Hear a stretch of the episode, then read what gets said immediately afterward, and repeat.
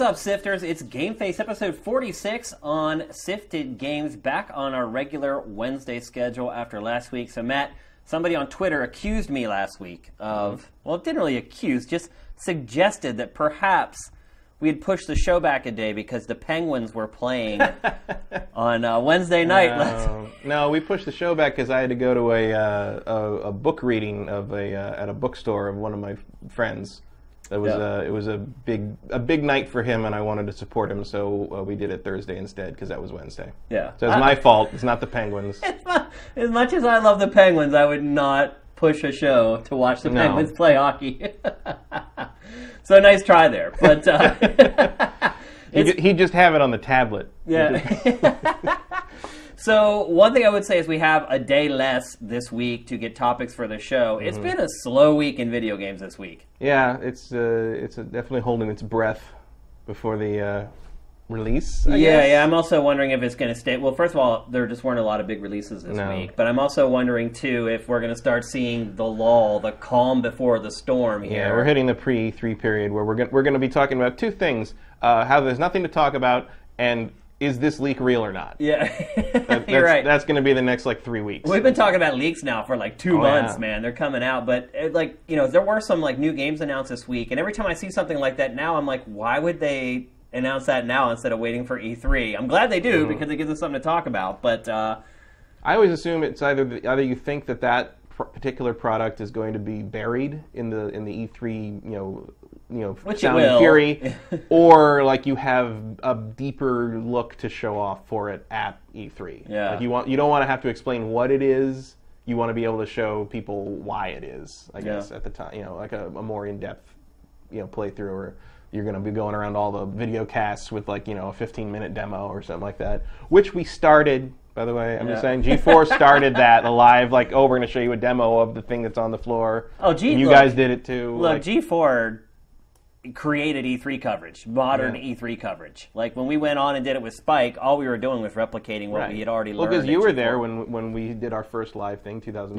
Yeah. Like we all basically forged that in- Yeah. in, the lobby of the of the convention center there when we weren't Yeah. allowed to be on the floor. And, and Geoff Keighley had his Yeah, Jeff had was was there that year, was involved. Yeah, So, yeah, he helped we- with all that. We was many many many a planning meeting in that stupid conference room with Jeff and all those guys. Yeah, The problem with uh, game journalism in general is that you don't have a lot of flexibility in how you do things because everything is kind of predetermined and pre-established. So, for instance, at E3, when we kind of established how do you do live broadcast E3, the publishers all adapt to that and they start creating their media plans around it and they're like okay i have this developer for three hours on this day and it takes approximately from the time we get to a stage do the demo wrap and get out it mm-hmm. takes 45 minutes and then they work out But you had to train them at because they're like, why can't we just show up for 15 minutes? Like, Right. because you have to show up, we have to get the thing, we have to go through it, and we have to set it up. to we have set up get- the game and, make sure that you sure never it And you never know works what's going to go wrong. There was a whole make sure period. debug like is Oh, yeah. flashed to the right version There was a whole period at one point we were doing a live live demo of Resident Evil 5 and it wouldn't work. It Yeah. wouldn't work. It wouldn't work. Like 20 minutes of trying different debugs, different didn't work. And finally someone realized it was a PlayStation 3 disc.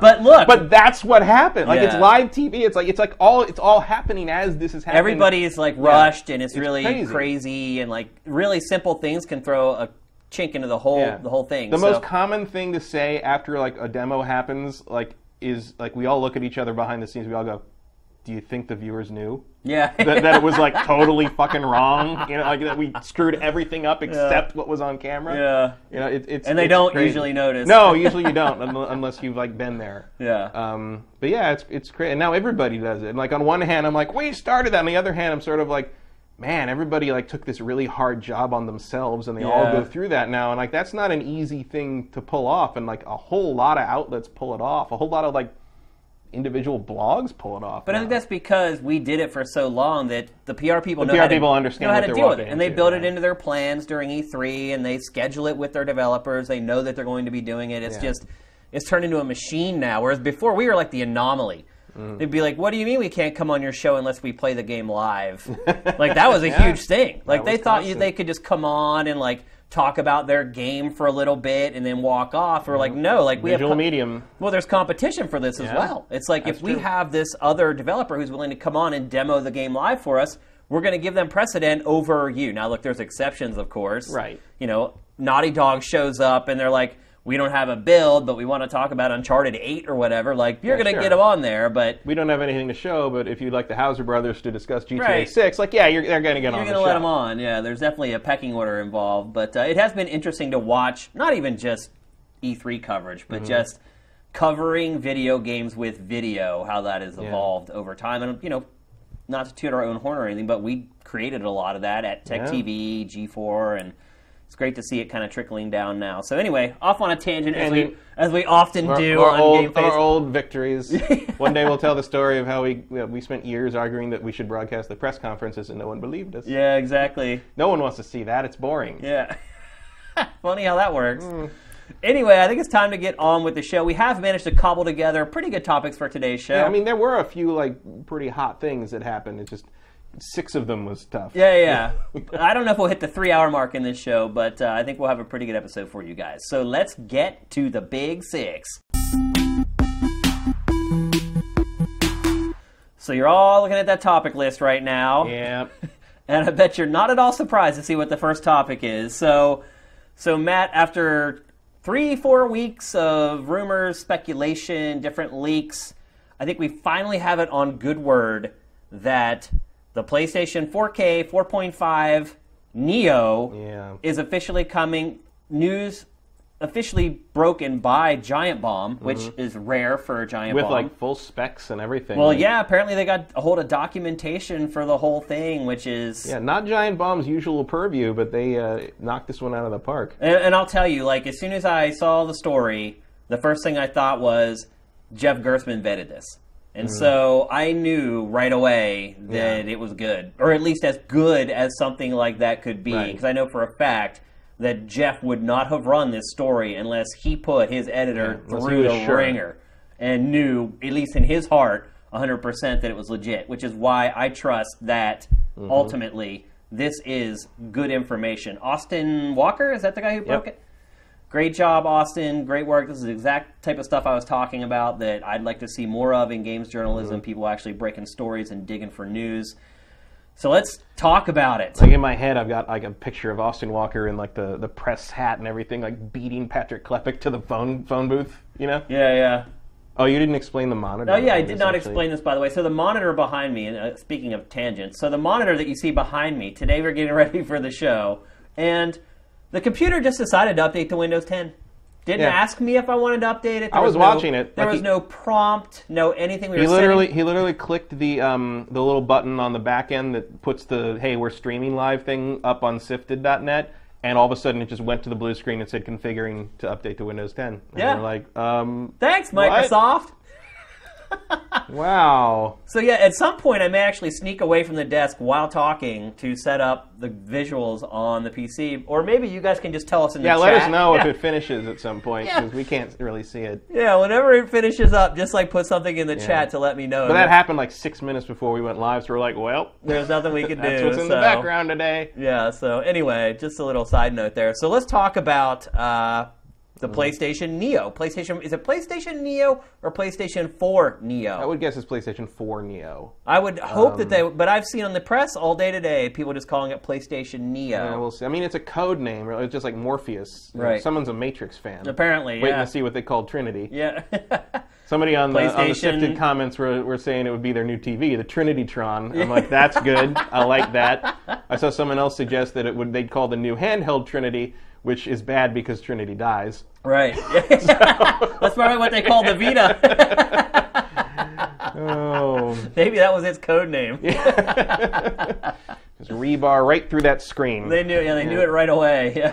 Yeah, but we kid Sony. We Yeah, kid we Sony. kid. Um, I mean, it looks, you know, kind of. It's it's not a huge leap. It's a good leap, but it's a little. Well, except I mean, the RAM or the GPU like gets a lot more, uh, a little more oomph, I think.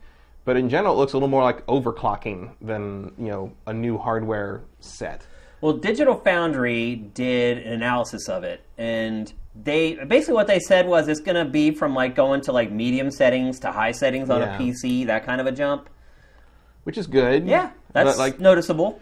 I'm wondering, like, I haven't really taken the temperature of kind of the general forum reaction or stuff like this. Like, I, I, is everyone excited to give Sony another 500 bucks for, uh, you know, another PlayStation? That they already bought a PlayStation. If someone's waiting on a PlayStation, is this more probably more expensive version going to be enticing to them? And like, you know, I'm wondering how, you know, to me, I'm looking at this, I'm just like, well, if you're not in love with Sony exclusives, this pretty much, to me, would push me to PC.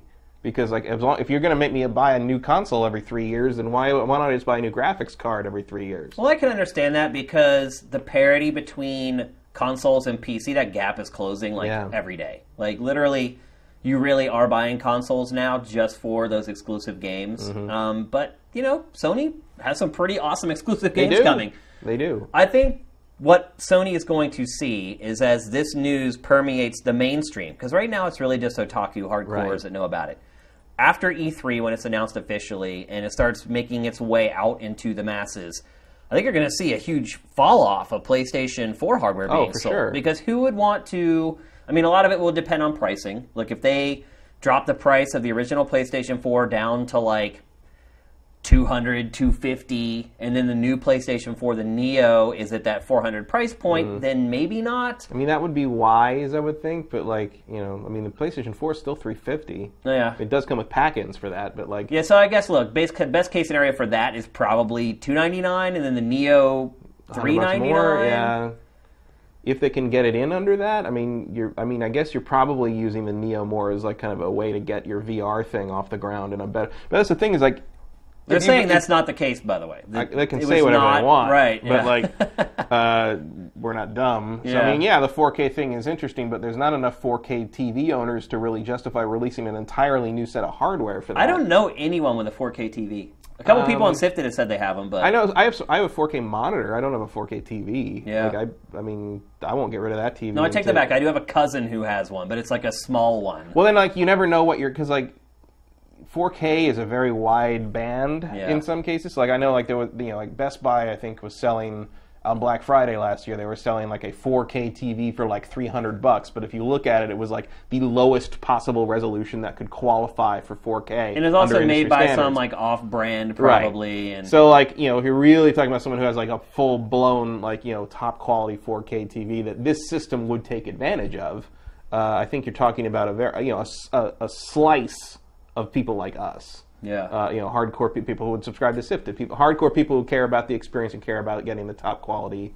you know, experience out of their gaming i'm guessing or their movie watching. Yeah, I'm guessing more than most other leagues, Sony is probably pretty devastated that this got out because it could have a huge effect on their bottom line. Like Yeah. people now know that there's this better model coming for sure. Mm-hmm.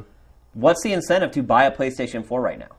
Nothing. I mean, think about people who just bought one, I mean, it would like be in the last month or two. Right. Well, I mean, well, it would be different if you like, say, the PlayStation 4 was more like 200 or like 175 or something, and it was more of like a quick, you know, not a not a minor purchase, but a purchase that you could kind of get away with. Is like, oh, I think I'll just pick up a PS4. But like 350 is a massive, is a major buy, It is, and yeah. like. You know, it's not going to be that much different from you know. At this point, I would guess like fifty bucks more will get you a Neo by the end of the year. So like, I would feel pretty ripped off. If I mean, look, that. they're gonna have to.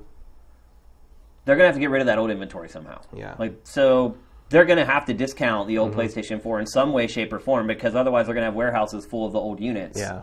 And the other thing I wonder is like, so like one of the advantages of the PSVR was cost, Right. right? But let's say you have a PS4, which would be one of the main reasons you'd also buy a PSVR, and now you want a PS Neo to run the VR on a level that like you know might you know compete with the like you've almost spent that Oculus standard fifteen hundred dollars on your PlayStation setup now Yeah.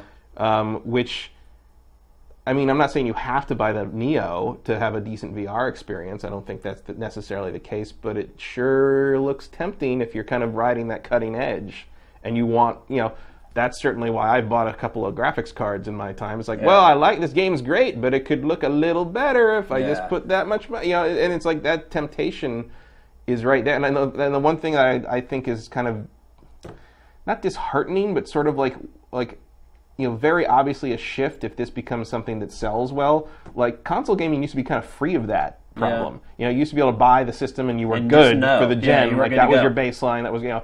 This is like, you know, my instinct is to look at this and be like, oh, Sega CD, here we go. You know, but what if this isn't the Sega CD? What if it works this time? You know, like I think you know. I think people, because of mobile phones, I think people are a lot more open-minded on upgrading their Mm-hmm. technology. Obviously, the difference here is you're not getting a subsidy. right for I the piece of yeah, hardware. the contract isn't getting you the phone isn't getting you the phone for free in this case. Well, you know, truth be told, though, even in those deals, like you actually end up paying like more for the phone over the long Right. haul than if you had just. But that's not how for we perceive it as a consumer. yeah. You know, like it's it's it's much easier to spread that across two years as opposed to demand it up front for the PlayStation Neo. And then I've al- I've also seen people that seem to think there's going to be some sort of like trade-in policy for Sony, where like you send your old PlayStation 4 in and give them like a check for hundred bucks, and they send you back a Neo. That's and I'm not like, happening, uh, no. I, I would love to visit your timeline, sir, but I don't think that's happening in our world. I don't know so- who came up with that that idea, I've seen that that a few not places. happening. it's like, like, oh, that would be really cool if they did that. I'm like, yes, it would, but it's not. it would be really cool if they sent us all like teacup piglets or but it's free not going to PlayStation. VRs, yeah. Right. You know, maybe maybe buying a PlayStation VR could just like you know get you free VR for life from Sony. That'd be cool too. It's like as long as we're making shit up. But like, you know, I I wonder how this will be received. You know, like so many people have bought PlayStation 4s, and then to be told all of a sudden it's like, oh, you have the the old one now. Oh, there are people pissed off on Sifted about it. I've seen tons of comments about it already. Mm-hmm. People that are like, "Wait, I just got this like two months ago. Like, I feel like I just got scammed." Yeah, I feel like Sony is going to have to have some kind of, um, you know, like contingency plan or some kind of like incentive plan to sort of like make it up to recent PS4 purchase. I mean, I bought my PS4 at launch. I don't really, Yeah, I don't feel too. all that screwed, really. Yeah, I've already Um, I've already got my money's worth Yeah, I got out of my plenty of. PlayStation 4 already. Yeah, but like to someone who bought it in the last six months or like eight months, nine months, like, like yeah, I'd be furious. Yeah. Like, I mean, come on, like. I mean, look, one of the good things that, that was in the documentation was that, according to Sony, it's not going to allow games to not run well on Right. the base system. And according to Giant Bomb, that's something that was listed over and over in the Mm-hmm. documentation: is the parity has to stay there with the old system. You can't sacrifice quality on the original system to make it. Yeah, I, I mean, certainly, it's it, there's definitely they're making an effort to make it so like you won't be playing the base system and be like, oh, if I had a, a Neo, this would run so much better. It's Which it more, will. It, it will maybe, or at least it'll look better. Yeah. Um, but like, I don't I mean I don't know. For me, that would irritate the hell out of me. Uh, but I am a tech, you know, I want the best. You're an early every- you know, adopter. yeah, I'm an, and so like, but I want, I don't know how like you know your standard consumer, you know, the people who make the PlayStation 4 a multi-million seller, you know, not the not the core audience that we're you know we're not as many of us. Uh, I wonder like you know, your average guy or average girl who plays this system thinks I mean, you know someone who just I picked up PlayStation 4 because I want to play Bloodborne or I want to play like new Maddens or I want to play like what are those people going to think that all of a sudden there's this better one? Are they going to care? I, my instinct says they probably won't that much, but like, I don't know. I don't know what that that consumer thinks. I don't know what the research is. That's a question for Pachter maybe. Yeah, I mean the other big question too is what is Sony counting on? Is it counting on people who already own a PlayStation 4 to upgrade? Or is it assuming that they're not going to and they're just trying to reach out to new consumers with this new model? I don't know. That's a really good question. I, I that my main question is that like, is probably that like who is this for?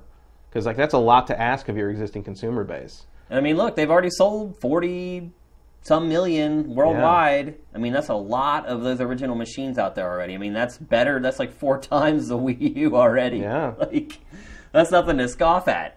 I mean, you know, Nintendo's getting some flack from Nintendo fans for killing the Wii U already. So, And clearly they're not killing the PlayStation 4, but like they've certainly made that machine I paid for look less attractive all of a sudden through ways that I wouldn't have thought. well, they kind of subtly did that. Like, they released that new version that runs quieter Mm. and consumes less power. But, you know, the average person has no clue that that happened. Right. This is going to be highly published. Like it'll probably Mm-hmm. be, even though the news is already broke, it will probably still end up being one of the top ten stories Mm-hmm. of E3 this year. As I did like someone, uh, I don't remember. I think it was Twitter or maybe something else, where like they uh, they said like, "Oh, I guess this is what they meant by greatness awaits," Yeah, that's pretty good. which is and it, it's it's a hard. This is a hard sell. Like this is a hard move, and I'm interested. I mean, you're going to upgrade though, right? You're going to get a Neo. probably I am. if only because like. No Man's Sky I'll probably run a lot better on it. You know, it's like I mean, really, I mean, really, that's what it comes down to. It's like you know, I, I, I am going to have a very hard time resisting the idea of playing Uncharted 4 in Neo mode. You know, like that's For me, anything else I can play on my PC. No Man's Sky as well, frankly. But Yeah. like, but uh, there's something about like being you know being able to play No Man's Sky like on PlayStation 4 on my big TV with all that stuff is going to be cool. And like Uncharted 4 and all the Sony exclusives, like I'd love to see you know what that would look like even better. You know, what, I can't even imagine. I mean, I mean maybe it won't have a Neo mode. I don't know because it's not it's being released before Too- that's a requirement. yeah, too early. But would it? But would watch, it, what what you're would you put it past Naughty Dog like- to do that? It's like No, what you're going to end up seeing is you're going to end up seeing like the Neo edition of games that have already come out for PlayStation 4, and hopefully, or like pay like ten bucks to upgrade to the Neo edition. hopefully they have some program set up where if you already bought it for the base PlayStation 4, you Mm-hmm. can pay 10 bucks or 5 bucks or whatever, and I'd also buy the and Bloodborne. download the Neo version. Yeah, I'd also buy the buy the Bloodborne version of that. Although I, Yeah. don't, I don't know how likely that would be. Yeah. Um, I, I also would like to hear from developers on what they think. So developers, so so Colin from Kind of Funny like railed on the PlayStation Neo, like went off on it and said it was a terrible idea. The whole splitting the user base thing that we've heard dozens, hundreds of times over the years, he kind of went off on that that angle. And then I think he probably got a little pushback maybe from like Twitter users and whatnot. And then he tweeted out that he had talked to a couple developers who said that they are not down with it at all and think it's a terrible idea.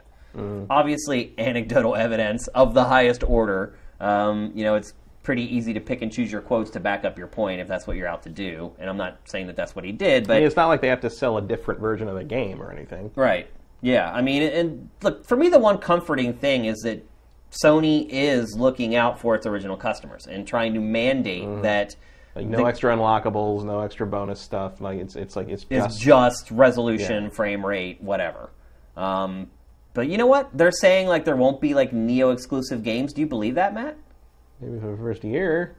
Yeah, I don't believe that at all. Like eventually, you're going to hit a point where like, you know, like what if the okay, well, we're talking about we're talking about crazy town here, but like what if like Star Citizen decides, oh, we could probably do a Neo version, but we can't do a base version. What do you say? And you know, if you're Sony, you probably say okay. Yeah, because I mean that's the thing. It's like there might be some PC games out there that the developers are like, I really don't mm-hmm. feel like trying to make this work on. Yeah. a lower powered console. what like what if you hit a point where Call of Duty's like, well, you know, the multiplayer, you know, the difference in performance means that people playing on the base version have a distinct disadvantage. I mean, look, I know you're just using that as an excuse, but specifically with Call of Duty, that will never happen. Probably Like, not. Call of Duty is the king of lowest common denominator because Mm-hmm. their audience is so massive. But a game like Star Citizen, Right. I could see that being possible. Like that's a weird position Sony's going to be put in eventually. Is these Mm-hmm. Developers and publishers coming to them and being like, "Look, we know what your mandate is. That like this needs to run on the base PlayStation 4, but we can't get it to run on the base PlayStation 4. We think we can get it to run on Neo." Do you think Sony's really going to say no? We don't want that game on our platform. I mean, part of that I think depends on how well the Neo sells. But like, if you if they feel comfortable with how the Neo user base is going, like maybe maybe so. You know, I mean, it's just you know, it's not like you know Nintendo did the same thing with the new 3DS. There's games that only Yeah. run on that, and they kind of stepped away from that after Xenoblade. But now you're seeing this thing where like you know, all I can think of when I you know, I, and I know Playsta- the PlayStation Neo documents like really seem to warn against this situation.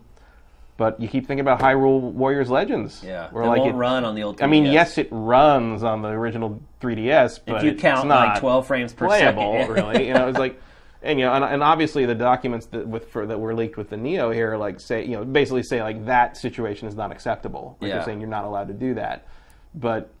You know, we've seen plenty of times in Well, this didn't it- industry and other industries that you start with these really rigid, you know, rules about that, and after a while, you start to start, to, start to bend them a little bit because you got to get these higher level, you know, higher tech things out there. Wasn't there some kind of a mandate where also PlayStation 4 base games had to run at 1080p? Mm, they don't. it- They don't now. So I right. don't, I don't, That's why I was. I, I thought I found that curious. I was like, well, wait a minute. Like most PlayStation 4 games aren't 1080p right now. Yeah, I don't know how you would enforce that because they haven't even been able to do that yet now, let alone in the next few years. Yeah. So I the other thing is I, I really don't feel like this generation has really gotten going fully yet. So like it's it's weird to me that all of a sudden there's this crazy new upgrade thing. Is this happening again in three years? If it works, Is this what it is now? I hope. And if that's the case, maybe it is just called PlayStation Neo yeah, or what whatever final name they decide on, Mm-hmm. and that's just kind of the name for their console brand going forward, PlayStation Now. or whatever they call it. Now-ish. Yeah, now-ish. but that's what I'm saying. Like, it could just become like they're going to become iterative. I mean, look, Apple kind of does that whole like S, which is like the middle version Mm-hmm. Right. of something. Like we don't want to use the new number, but Maybe like, the PlayStation. This is going to be called like the PlayStation 4S or something like that. And then Mm-hmm. I think they- Neo. I mean, maybe not Neo, but something to really differentiate it from. You know, I could see it. You know, what if this is the PlayStation 4 Neo, and then the next upgrade is the PlayStation 5, and it's a bigger upgrade, they do a and they do PlayStation PlayStation 5 5 Neo. Neo, and that becomes kind of the the iterative standard from now on, just Yeah. like the numbered iPo- iPhones with the S's. Yeah, I mean, even with this new information, my stance hasn't really changed on this hardware from when we were talking about it when it was just leaks. Uh, I still don't see where it like it will split the user base because Sony is mandating that all the games still have to run on the base model. I mean, sure, you may get frame rate envy or resolution Right. envy and wish that you could afford to buy the Neo or whatever, but the fact of the matter is mm-hmm. that console that you bought, and even if you just bought it last week, it's not like it's worthless. Like it still plays every Right. game that's ever released for the PlayStation 4. It will play everyone going forward, allegedly, Probably, yeah. likely, maybe, possibly. Until I mean, it sucks. I would agree with anybody who It's just got a certainly PlayStation annoying. 4. Yeah, I I, wouldn't would be say it splits- pissed off if it were me. I'd be really pissed off if it were me. I wouldn't get say it. it splits the user base though, yeah, because Yeah. you can still play everything. You're just playing, you know, no more than having you know like a, a lesser video card splits the PC user base. You know? Yeah, but, but it's just annoying because it's it's a new problem with console gaming. You know, we haven't really had this before. Yeah. where it's like you know all, someone else who also has a PlayStation 4 might be playing a better looking version of the same game you have. Yep, and going back to what you were saying, like I honestly want it more for PlayStation VR. Yeah. Because you know, you know, they're saying that's not what it's for. But me personally, like that's what I want it the most for because I am pretty much 80% convinced at this point that PlayStation VR is going to be the head mounted display. I think it's going to be the most popular. I think it's going to be the one that has the most content. Um, and it's, it like teeters on the power of the machine that it's running on. Like, I just don't feel like it's quite up to where it needs to be to be that compelling experience. So, Maybe that's what they're banking on. That like someone will find the PlayStation VR to be a compelling experience to the point that upgrading it into a more compelling experience with the Neo will be worth the amount of money they would. I mean, you're already in it for 400 on the headset. Yeah. So And here's the other question: What about those bund- What about bundles now for PlayStation VR? Are those bundles going to come with the Neo? Or are they going to come with the base place? I mean, I'm guessing it. They're going to bundle it with the Neo. I would say, Ne- I mean, yeah, you've got like a PlayStation, the PlayStation VR experience, basically. and so that like kind of acts bucks. as a Trojan horse to get the Neo into homes. If Mm-hmm. you're if you can only buy bundles with the Neo and you can't buy it with the base machine. I mean, it would be dumb to sell bundles with the base machine. yeah. And then you wonder too if like that extra Um, Which little explains why there isn't one. yeah As well. you yeah. And then you wonder if that le- extra little breakout box that comes with PlayStation VR, if that technology will be built into the Neo, so you don't have that extra piece of hardware sitting next to your PlayStation 4 while you're Or using. if the Neo was designed with that break, breakout box in mind, so that breakout box can do other in, more interesting things. Or you know, I figure breakout box still handles the, the video signal stuff, and that takes that off the Neo, and that you know, it's it's good to have that there. I think. Yeah. Probably probably works the same. I would think, um, just because it takes the burden off the system hardware itself. Um, I don't know. I, I, I am very interested to see where where this goes, and it's also it introduces a it does introduce a weird schism in this in the PlayStation user base that usually only exists between owners of competing brand consoles where like you, you know the PlayStation 4 owners are usually pretty pleased that like they've got the better running version of whatever multi-platform game versus the Xbox One version. Yeah. And that's always been kind of the console war ideal is like well on my system it runs better. Right. You know. Yeah. And now you have that same divide between you know PlayStation 4 users internally. And you got to wonder if like are you gonna you know there was that it, it reminds it, I'm, I'm wondering if you're gonna run into a kind of a, a split in the same way that you had like in the old days of PC gaming, like you had the high ping bastards and the low Right. ping bastards. yeah, and all I forgot. You know, like, you know, I'm wondering if like you're gonna hit a thing where like, we're like, oh, you know, ban that guy, kick that guy because he's clearly on a Neo and he's got a better frame rate than us, so he's winning. You know, that kind of. thing. I wonder how that will become like an excuse. Well, then you start talking about like advertising and marketing. I mean, you can pretty much guarantee every commercial for a PlayStation 4 game is going Neo to footage. show the Neo version running. Yeah. And I mean, you know, already Xbox One is looking a little rough around the edges compared to PlayStation 4. I mean, think about how bad it's going to get in like a year, a year and a half when you're looking at that Neo footage Mm-hmm. Well, we can versus Xbox we can look One. forward to the Xbox Windows 10 edition Yeah. because you know that's coming. Oh, yeah. especially if the Neo takes off. It also makes me wonder if Microsoft maybe rethinks its strategy. Mm-hmm. There's rumors that came out yesterday that Microsoft is working on several iterations of Yeah, I mean, I'm sure they're One. kicking tons of ideas around in there. It's just it's interesting to me that like, especially compared to like what happened with Sony and Microsoft last generation, that Sony has turned things around so hard That it can do they're this. comfortable trying to releasing a new can- iteration of their own console. It feels like it can get away with this. yeah, But look, I think it can and it will. yeah. Like some, there's going to be some angry people that just bought their console in the last couple of months. But look, the cat's out of the bag now. People now, if you buy a PlayStation 4, that's all on you because you know another one's coming. So if you buy one now, that's your own fault. And I think what they're banking on and what they'll probably pull off is the idea that, like, okay, people like us who've been, follow- been playing game consoles forever, like, this is new, this is weird territory, this is like a crazy shift. Unless you're a PC gamer. Unless you're a PC gamer. Um, but I'm also a PC gamer, and I still think this Yeah. is a pretty wacky a shift. point, yeah. But if you're more of a casual gamer who just sort of buys a console to play your games and you don't really care about that whole history and the whole thing, like you're probably much more familiar with the mobile phone upgrade, the smartphone upgrade path, and you might not think of this as particularly weird. You Yeah. think, oh, I guess PlayStation is kind of doing the same thing Apple and Android do, and that's just how it is, and like you just sort of accept it. Like I, mean, wonder I- if that'll look- be what they're banking on. I don't look at the PC as like, well, you have a much better rig than I do, so we're like we have separate platforms. Mm-hmm. Like and I think people, console players, are going to have to adjust to that way of thinking. But if you've been playing PC all this time, it's nothing new. Like Mm-hmm. No. I can still play pretty much all the same games that you do. My rig probably cost a fifth of what yours did. I can still play it. I wish I had your your PC so I could play games on it instead of what I have. But it still looks pretty damn good, my PC, and it runs everything on almost on ultra with great frame rates and everything. So there's always going to be envy. But I think ultimately the console. And look, a lot of people who have a PlayStation 4 are PC gamers, and they're already there. They're already there in that headspace. And You know, I'll admit if I didn't have, uh, you know, if I didn't enjoy a lot of Sony's exclusive stuff, I probably wouldn't have one either. Yeah.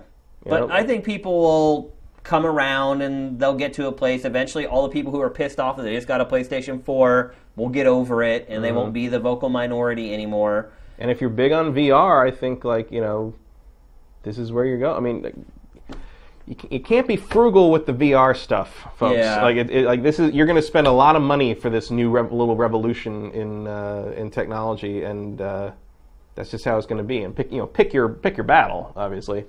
But uh, I think if you're in hard for PlayStation VR, you are going to probably you know the Neo's probably already on your list. Yeah. And uh, just speaking about VR, just briefly, we were talking about it before the show started, but VR is not off to a good start. No, a lot of manufacturing problems. Yeah. And in fact, some of the games are already dropping in price after just being on the market for Mm-hmm. two weeks because there's just no install base. There's no one to yeah, because like tons of people have bought them, but they haven't gotten them yet.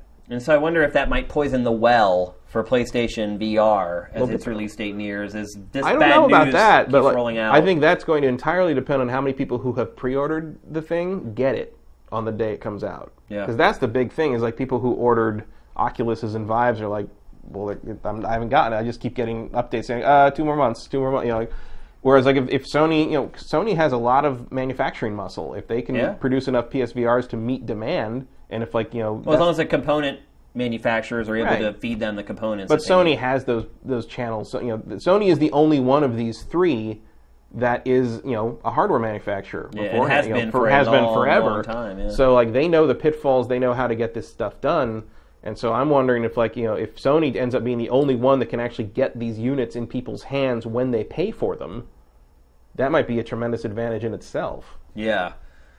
Yeah, I mean- inferior hardware or not inferior hardware, having the hardware is better than not having it. Hopefully, Oculus and, and Vive have figured out their wrinkles by October, but like, you know, it's not. It's it, they've lost a lot of goodwill so far from people who paid them a lot of money for these things. Do you think we'll see games running on Neo at E3? I would hope so. I mean, Like, I do you think Sony will put out its own comparison video showing like base PlayStation 4, PlayStation 4 Neo? Oh, I think so. Yeah. I mean, Yeah. what else can you do? competing. It's like they're almost competing know, with themselves. Yeah. it's really crazy. I mean, I figure you pick one or two specific games to show, show that, and maybe I'm sure one of them will be one of the big VR games. Yeah. You know, like I mean, look, they could have known about this all along. Like Uncharted, Naughty Dog could have known about this a year ago. Sony could. Maybe that's why it was delayed. Like, you never know. I mean, a lot of these developers have worked on PC games. They know how to build engines that scale to better hardware. So it may not even be a case where they really need people to like retrofit games or anything like that. Like these games may just look better and run better on Neo organically.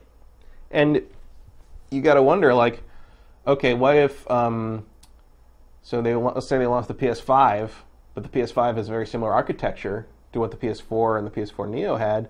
Will you be able to buy upgrades of PS4 titles that you own to play them on the PlayStation 5 and look better? Or your than they did PlayStation 4 games just play on the PlayStation 5 in a even higher resolution and better frame rate. Yeah. Um, I mean, it could just. I mean, there's no auto Basically, what they're doing is they're creating backwards compatibility. They're creating a PC with their name on it. That's really all it is. That's what consoles have become: a PC with a different brand with a brand name on it, and it does open the door. I mean, look, you don't have to create like special chips anymore to like make consoles mm-hmm. work like backwards compatibility wise. It's like they should just work now. And the thing I keep thinking about with this is like, okay, so they're doing this. Microsoft clearly is kicking around the same kind of ideas.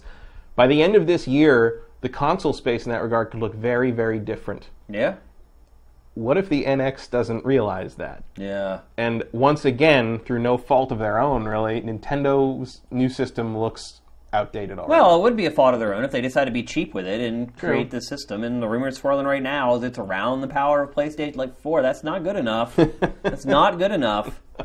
It has to be easily. if it was good enough, Sony wouldn't be releasing another one. Exactly. Like it needs to be better than that. And so hopefully we'll be finding that. It's, it's crazy to think in like a month and a half, all these questions that we've had for like ten or eleven months are going to be answered. Like this is going to be uh, all the conjecture, all the leaks, all the rumors that we've been talking about. Finally, we're going to get answers of, for that in like eight weeks. Mm-hmm. Yeah, well, it's going to be Not like- even eight weeks. Because last year's E3 was almost like a celebration. Like, Yeah. we got all these things we'd always wanted, and Yeah. Sony delivered on Shenmue and Final Fantasy and all this stuff. And like in Last Guardian, man, that'll probably look way better on the Neo. Yeah. Um, but like you know, it was, it was almost like last E3 was almost like a wish fulfillment like right. train, and like this year it's going to be like the ground's going to move. Like like this is going to be like shockwaves, like Yeah. in some way. You know, there's a lot of stuff's going to change here. I think, and Big time changes. you, it's- I think some some of us are going to sit back and have to think about like what we're going to do here in terms of where we're going to put our money, what we're going to put our uh, our faith in a little bit. Yeah, I mean it'll be a big sell job for VR at E3 this year too. Yeah, a lot a lot of things. That's the thing is like Sony's got to sell VR. A lot of people got to sell VR, but Sony also has to sell VR. Sony has to sell this Neo thing. You know, Yeah. present this in a way that sells it. To, you know, Nintendo has to present the NX and sell it to us in you know whatever they've got. Like, Microsoft has to show us some damn games. yeah, Microsoft has to prove to us that we should still have an Xbox an One. Xbox. um, there's a lot of proving oneself going to happen and going to have to happen in E3. I don't know if it will happen because, like, you know, certainly we've seen people, you know, these companies drop the ball from now now and again, but like.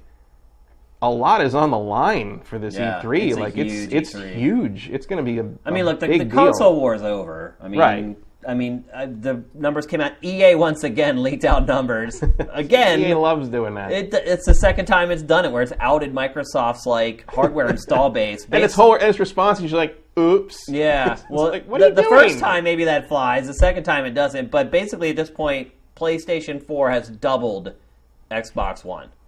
Yep. Doubled. So that it's over. Yeah. It's game over. This is PlayStation 2 all over again. I mean, the truth of the matter is that you know if NX really makes a splash, it might be like NX versus Xbox. Yeah, it could One be Sony for, like, versus the real Nintendo race. again. Yeah, For the, you know, Microsoft might not even care. Yeah. Microsoft might be backing off this and waiting until like to see what happens here, and then they could you, know, you jump in later with another Xbox, which would be kind of more like a Steam box thing. yeah.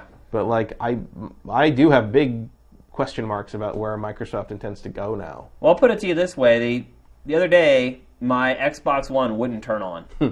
and I fiddled with it for like two hours. Couldn't get it to turn on because it happened once before, and it was in the middle of like a firmware update because it just does it on its own.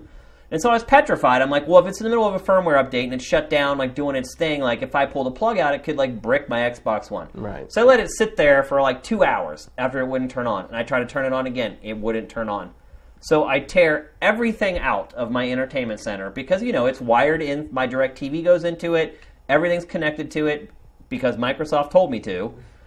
And I tear everything out. I'm like, oh crap, man! At least I can watch some 3D content again. That's mm-hmm. nice. On a whim, I go over, plug in my Xbox One. The thing turns on. and at that moment, I just thought about it, and I was like, that really sucks. One. Yeah.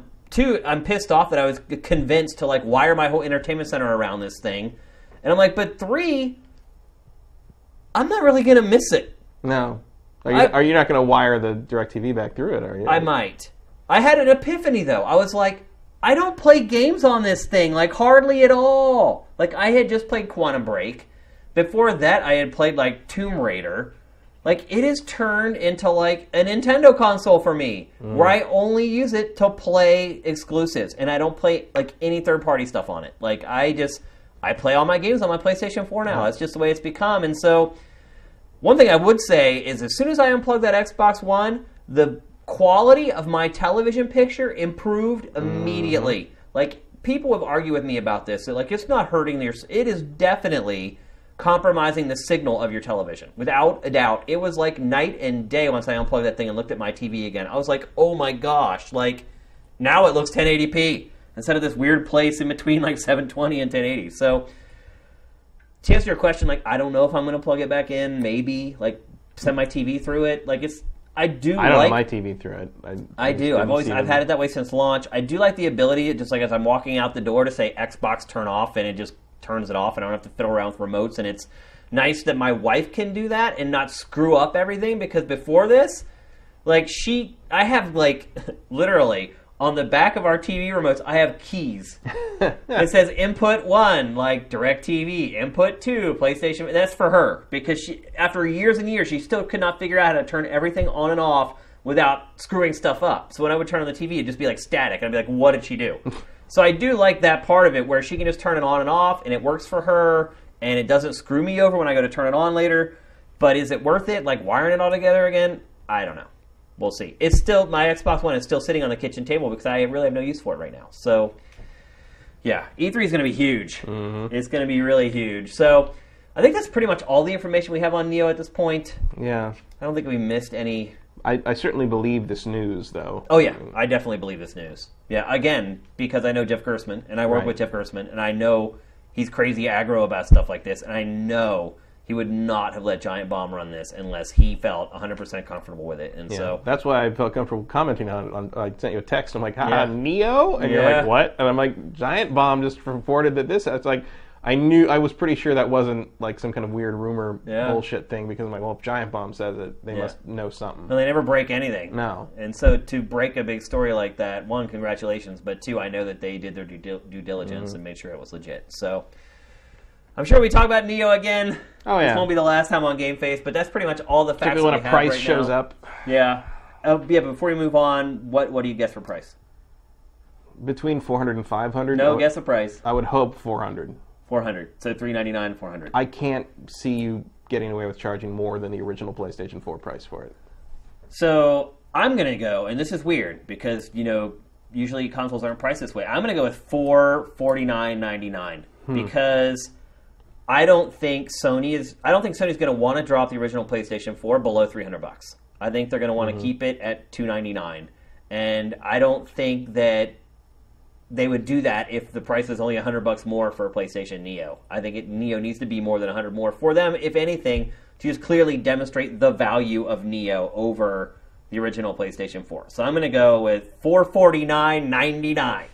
449 US dollars. Yep, we'll see. All right. But uh, it's time to move on to the next topic. If So- they do that, I think that proves that they are not looking to get too many of people who, of us who already have a PlayStation 4 to upgrade. Yeah. Because charging me four hundred dollars for the PlayStation 4 at launch and then expecting me to pay more than that for the the upgrade to be that that makes me go. Mm. Yeah, So we'll see. we'll see. All right, so let's move on. So, like I said, there weren't a ton of stories this week, but one of the big stories was Insomniac just going buck wild. Like, Yeah. it literally announced like three games in a day. Like, you know, announced two brand new games in a day while showing new footage for its indie game that it's working on and doing press tours for the Oculus game that it had already announced months ago. So, it got me thinking. One thing I would say about Insomniac, people always ask me, like, um, if you could work for any game developer, which game developer would you work for? And I've always said, one, that I only have a passing interest in making games. But two, if there was one developer that I would work for, if they offered me a job, it was Insomniac. And a big part of that, one, is that they make games that I really like. I'm a big fan of platformers and the style of games that they make. Two, they make amazing games. So working there would be really, really prestigious and something you could be proud of. But three, the people there are freaking awesome. Mm-hmm. Like everybody that, that I know that works at Insomniac are mm-hmm. incredible people. Also, it's continuously Insomniac is continually rated like one of the top like Places to work in ten the United mid-sized States. companies to work at in the entire country, over and over and over. Also, they're in LA, so if I were to Yeah. work there, I wouldn't have to relocate or anything. And they're always, I mean, visiting there is a, even just to do like press stuff is a pleasure. Yeah. All the time. They have fresh muffins every morning. I mean, it, I mean, it's, I mean, they work really, really hard over there, but like they take care of their people. And it, it's- see, here's it's the thing: like Ted Price, the founder of Insomniac, is a great dude. Yeah. And you can see with companies like that, if you have the guy who founded the company, he's a good person. It trickles down into the rest of the company. And, Mm. and he's done the work. Like that's the Right. thing is like he, you know, when they they made their first game Disruptor, Yep. and in order to get the code done, they didn't have any computers that could do it. So Ted wrote, Ted coded the the first build of Disruptor on like graph paper, and they transcoded that into the computer, and that was the first like version of it they showed Sony yeah. and like that's crazy. No, he's the man. like I love so so like the you know the people who run this company like they've been in the trenches. They've done that. They've done the work. They know what all the people that they're who are working for them are going through, and that shows like I think from top to bottom at Insomniac. Yeah, so I wanted to share my admiration for the company before I tear them down because Uh-oh. that's basically what I'm going to do.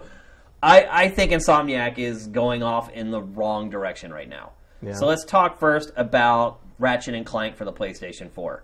Um, amazing game. It looks great. It's reviewed really well. I have, I still have no idea why they made this game. I mean, I know there's a movie I think they go with the movie. and they're trying to do the movie type. But look, they could have made a new Ratchet and Clank game and released the movie, and it still would have worked basically exactly the Sort same. Sort of, but I think they're also hoping for a lot of new fans to come in through the movie, and if you do that, you want them to kind of play this game as sort of the introduction to things as well. Why wouldn't you have them play this game that's bleeding edge and has all your brand new ideas in it instead of this? Because it does have a lot of their new ideas in it. No, it doesn't. It doesn't have any new ideas in it. it it's like a it's like a potpourri of all the Ratchet games so mm-hmm. far. So it has the base story, levels, design of the original game, but then it has like weapons and power ups from the subsequent games. But it's not. There's nothing new in it per se. Well, there's new planets, and there's there's a couple of you know there's there's new scenes. There's, you know there, there is some new to it. It's it's obviously a remake, not a remaster. Right, but it's not a game that they if they just started a game from scratch, it's not up to scratch of what I believe, at least personally, that new game would be. Like as far as like a brand new Ratchet, probably Right. not. And so I feel like they've taken a half step there. They spent I guarantee they spent not as much time as they would have if they built a game from scratch, obviously. But they spent a significant amount of time working on this game. Mm. That's the first misstep that I have. Second misstep. I don't think we know that's a misstep until we see how the movie does, in conjunction with how the game does. I don't know how much that's related though. I I think that you know they may get some royalties based on the gate for the movie. not real. I mean, they're, you're talking about mind share. You're talking about people. A lot more people, you know, potentially watch these movies than have played these games. Do you think the Ratchet movie's going to do well? I have no idea. I would be surprised if it does really well. We'll see. It's I mean it's a CG movie with a lot of personality targeted at families, and those have a tendency to do well whether they're good or not. Yeah. So you know if, if it's marketed properly, maybe I don't know what the secret to marketing these because I you know I've seen trailers for those some of those CG movies. And I'm just like that looks like complete garbage, and they you know they're number one for three weeks in a row. I don't know what I don't know what the secret is. I followed the movie. Well, it's a babysitter. I mean, Yeah. it's a, some some place to take your kids where they're going to shut up for three hours, Yeah. and you can kick back and drink a soda and eat some popcorn. And I think I think Ratchet, if you if you see a commercial for Ratchet, that probably fits the bill well enough, at least as well as any DreamWorks movie you could name. Yeah. Um, so maybe it will. You know, it doesn't have a whole lot of competition in that space uh, around its release date. So maybe uh, maybe it will do okay. I mean, I don't know. I CG movies are very hard for me to predict, and I followed the box office since I was a child. Yeah. Um, but we'll see. You know, I just have if a the, problem if the Croods seeing- can be a hit, this thing can be a hit. I just have a problem seeing the big upside for this remake. I just it's I think it's just maybe a little conventional wisdom, maybe a little too conventional wisdom. Is like, hey, you got a big movie coming out based on your game property. Make sure there's a game out there for them to buy. And make sure there's an action. I mean, they're for them to doing what buy. people have complained about for decades in this industry is having that like companion video Yeah. game to go along with the movie. But like, no one does that anymore. Yeah. It's all, it's all mobile games. now. because everybody complained. yeah, was- but because it was, were it was terrible. there were low quality games. But like Right. you know, one of the most fondly remembered games of two generations ago is Spider-Man Two. Yeah. Because they actually had some ideas in there. They had some cool stuff in there. And if you're if you're assuming that one of the major you know purchasers of Ratchet this Ratchet game are going to be parents that took their kids to this movie, those kids have never played a Ratchet game before. Yeah. You know, this is their introduction to this world. So like I think that is what they're thinking. I'm not saying it's a good idea. I'm not saying it's going to be a successful idea, but that is the thinking. Like, they're they're not me- making this move out of like complete randomness. Well, I, I didn't say that. So, what would you rather have? Would you rather have a new Ratchet and Clank game or pie in the sky, completely brand new IP, or a remake of the first Ratchet game? Hmm. Me personally, I would rather have a new Ratchet game, like a brand new Ratchet game. Um, but I understand why they're doing it this way, and I will play the remake as well. Like, I mean, I I, I just like playing Ratchet. Well, they're great games. They've all, of them have been great. Yeah. So Uh, and I understand why they're why they're going with that. I hope it leads to more. Like I hope we don't have to wait for another Ratchet movie to get another Ratchet game. Let's let be- me let me rephrase the question then. Let me ask: If you were an investor in Insomniac, which would you ra- what would you rather have Insomniac do? like in this. Let's say they were a publicly held company, you're a stockholder. in this situation. Yeah, would I you- would want them to make the remake. The remake. Yeah, Why? because that is what you want them to buy. Like, people don't want like something that doesn't resemble what they just played or what they just saw. That's one of the reasons I think Mad Max didn't do as well because it wasn't directly recognizable as based on the Fury Road movie.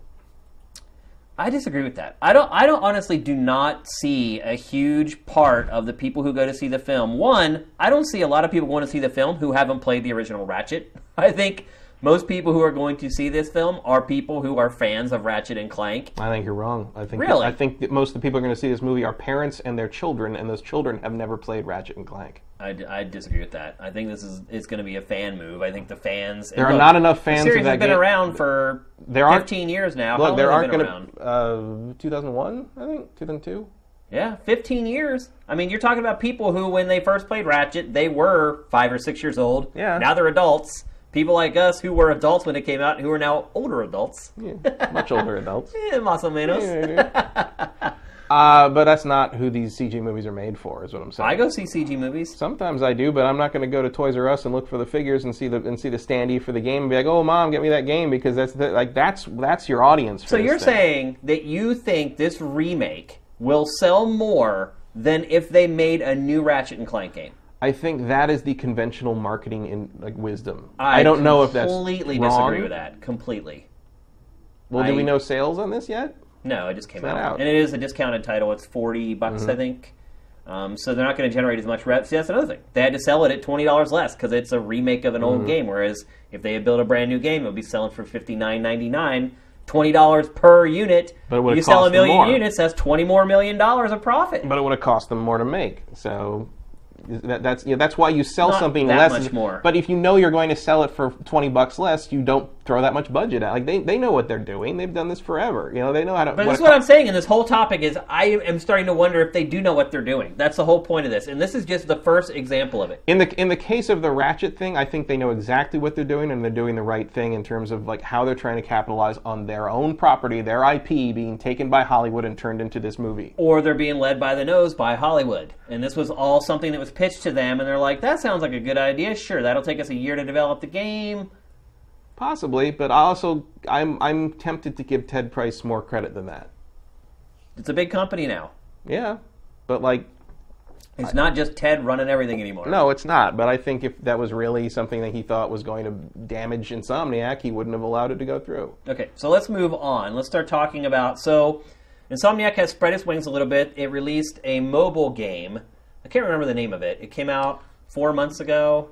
Well, that was, it's not their first one. What was, what was that other one they made like in like 2012? You remember that? I don't remember. It was like it was like a tablet game, or it was like a, like a web browser game kind of thing. no, I don't remember it. Yeah, it was like it was it was it's it had a kind of a uh, Skylanders-y like like look to it. Like you, it was like you came in and you like it was like kind of like I, I Maybe someone in chat will remember. someone in channel, I sure because I remember them coming around and demoing it, and I was like, "This is weird for that." Like, you know, it didn't seem like their kind of thing. They've they've spent, you know, because that's why I think this is interesting that you're choosing this as a topic because I think Insomniac has sort of been casting around for a new identity for a while now, Yeah. uh, especially after Resistance clearly wasn't going to become a staple. Well, of, after you know, Sunset Overdrive tanked. and Sunset Overdrive, yeah, which I love. I love. It's a Yeah. great, great We've game. talked about it a ton like, of times on the show. It's a great game, but, but like you're, they're still kind of looking for what they're going to do other than Ratchet. You know? oh they, yeah, they tried Resistance, that failed. They tried Fuse, which we talked about Oh, last God, week, Fuse. which was terrible. Well, not terrible, but just by their standards, it was terrible. Yeah. So anyway, they've the web game you talked about, which I don't even remember. They put out their first Outernauts. Outer That's what it was. They put out their first mobile game like Thank four, you, Vinaraba. four or five months ago, and that I think part of the proceeds for that was going to charity or something like that, which is awesome. Mm-hmm. But it didn't do well, and it didn't review well. I think the last time I looked at its aggregate, it was at like a three point something or a four out of ten or something like that. Um, and look, I talked to Ted Price at E3 last year, and I invited him to come check out Sifted. And his his only comment he gave me about Sifted was that there's not enough mobile game coverage, hmm. and that struck me as very odd. I was like, Ted Price, you care about mobile that much? Because you know, no one on Sifted cares about mobile. Like we we can look at everybody's Sift ratings. We have like a grid that shows the site wide Sift ratings that everybody has set, and mobile is literally like the lowest rated thing on the whole site, like lower than like music and rhythm and like party games. Like, Uh, welcome to Windows 10, by the way. oh look, there it is. so, so they dipped their toe into mobile. It didn't go exceptionally well. Um, and then the next game we hear about is this game called Song of the Deep, which is like this indie side-scrolling Metroidvania type game. Which, if you know Insomniac, I totally get it. They are all old school gamers. They're they love old Nintendo games. They're big fans of Nintendo's old platformers. Um, I can understand why this might be a passion project for them. Um, I'm not particularly excited for the game. I mean, in in this day and age of indie games where you have developers who are putting all their resources towards games like this and coming up with an amazing result. I feel like a lot of times when bigger studios try to do games like this, they end up being a little lesser than the indie guys who are doing it around the clock all the time. It could be great. It could be the best quote unquote indie game of the year. Um, but I would say right now, you know, just looking at the game, it doesn't look to have anything especially exceptional about it. No. I mean, it's a little side-scrolling shooter. It kind of, de- I guess it kind of depends on like what their expectations for it are. You know, if you, if, Well, I don't think that they think they're going to make hundred million dollars Right. off of it or anything. but like you know, But what's the point, though? What is the point of making this game? to have something to do. I don't know. They don't like- need something. That's what I'm saying. Like, I don't understand why they're making I don't know this either. game. It could be amazing. maybe no one's willing to kind of you know after Sunset Overdrive and Fuse, maybe they're having trouble getting you know interest from the publishers with for you know something on that level of budget. Because a lot of people don't. That could be. I mean, a lot of people don't realize. A lot of people thought that Insomniac was like a part of Sony. Like it never. Yeah. Ha- it never has been. No. Like it just had a very comfortable relationship with Sony, where it was.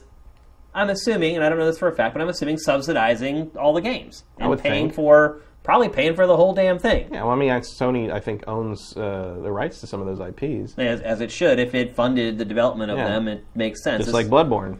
or just like if you do like a sh- like I know the GT guys like they can't take their show names away from Defy. Like generally how it Mm-hmm. works when you work in a creative marketplace is if you create something while you're working for someone else and being paid by somebody else, they own whatever you created, and so it makes sense that Sony would retain the rights to Ratchet and anything else that Insomniac made for them, Resistance.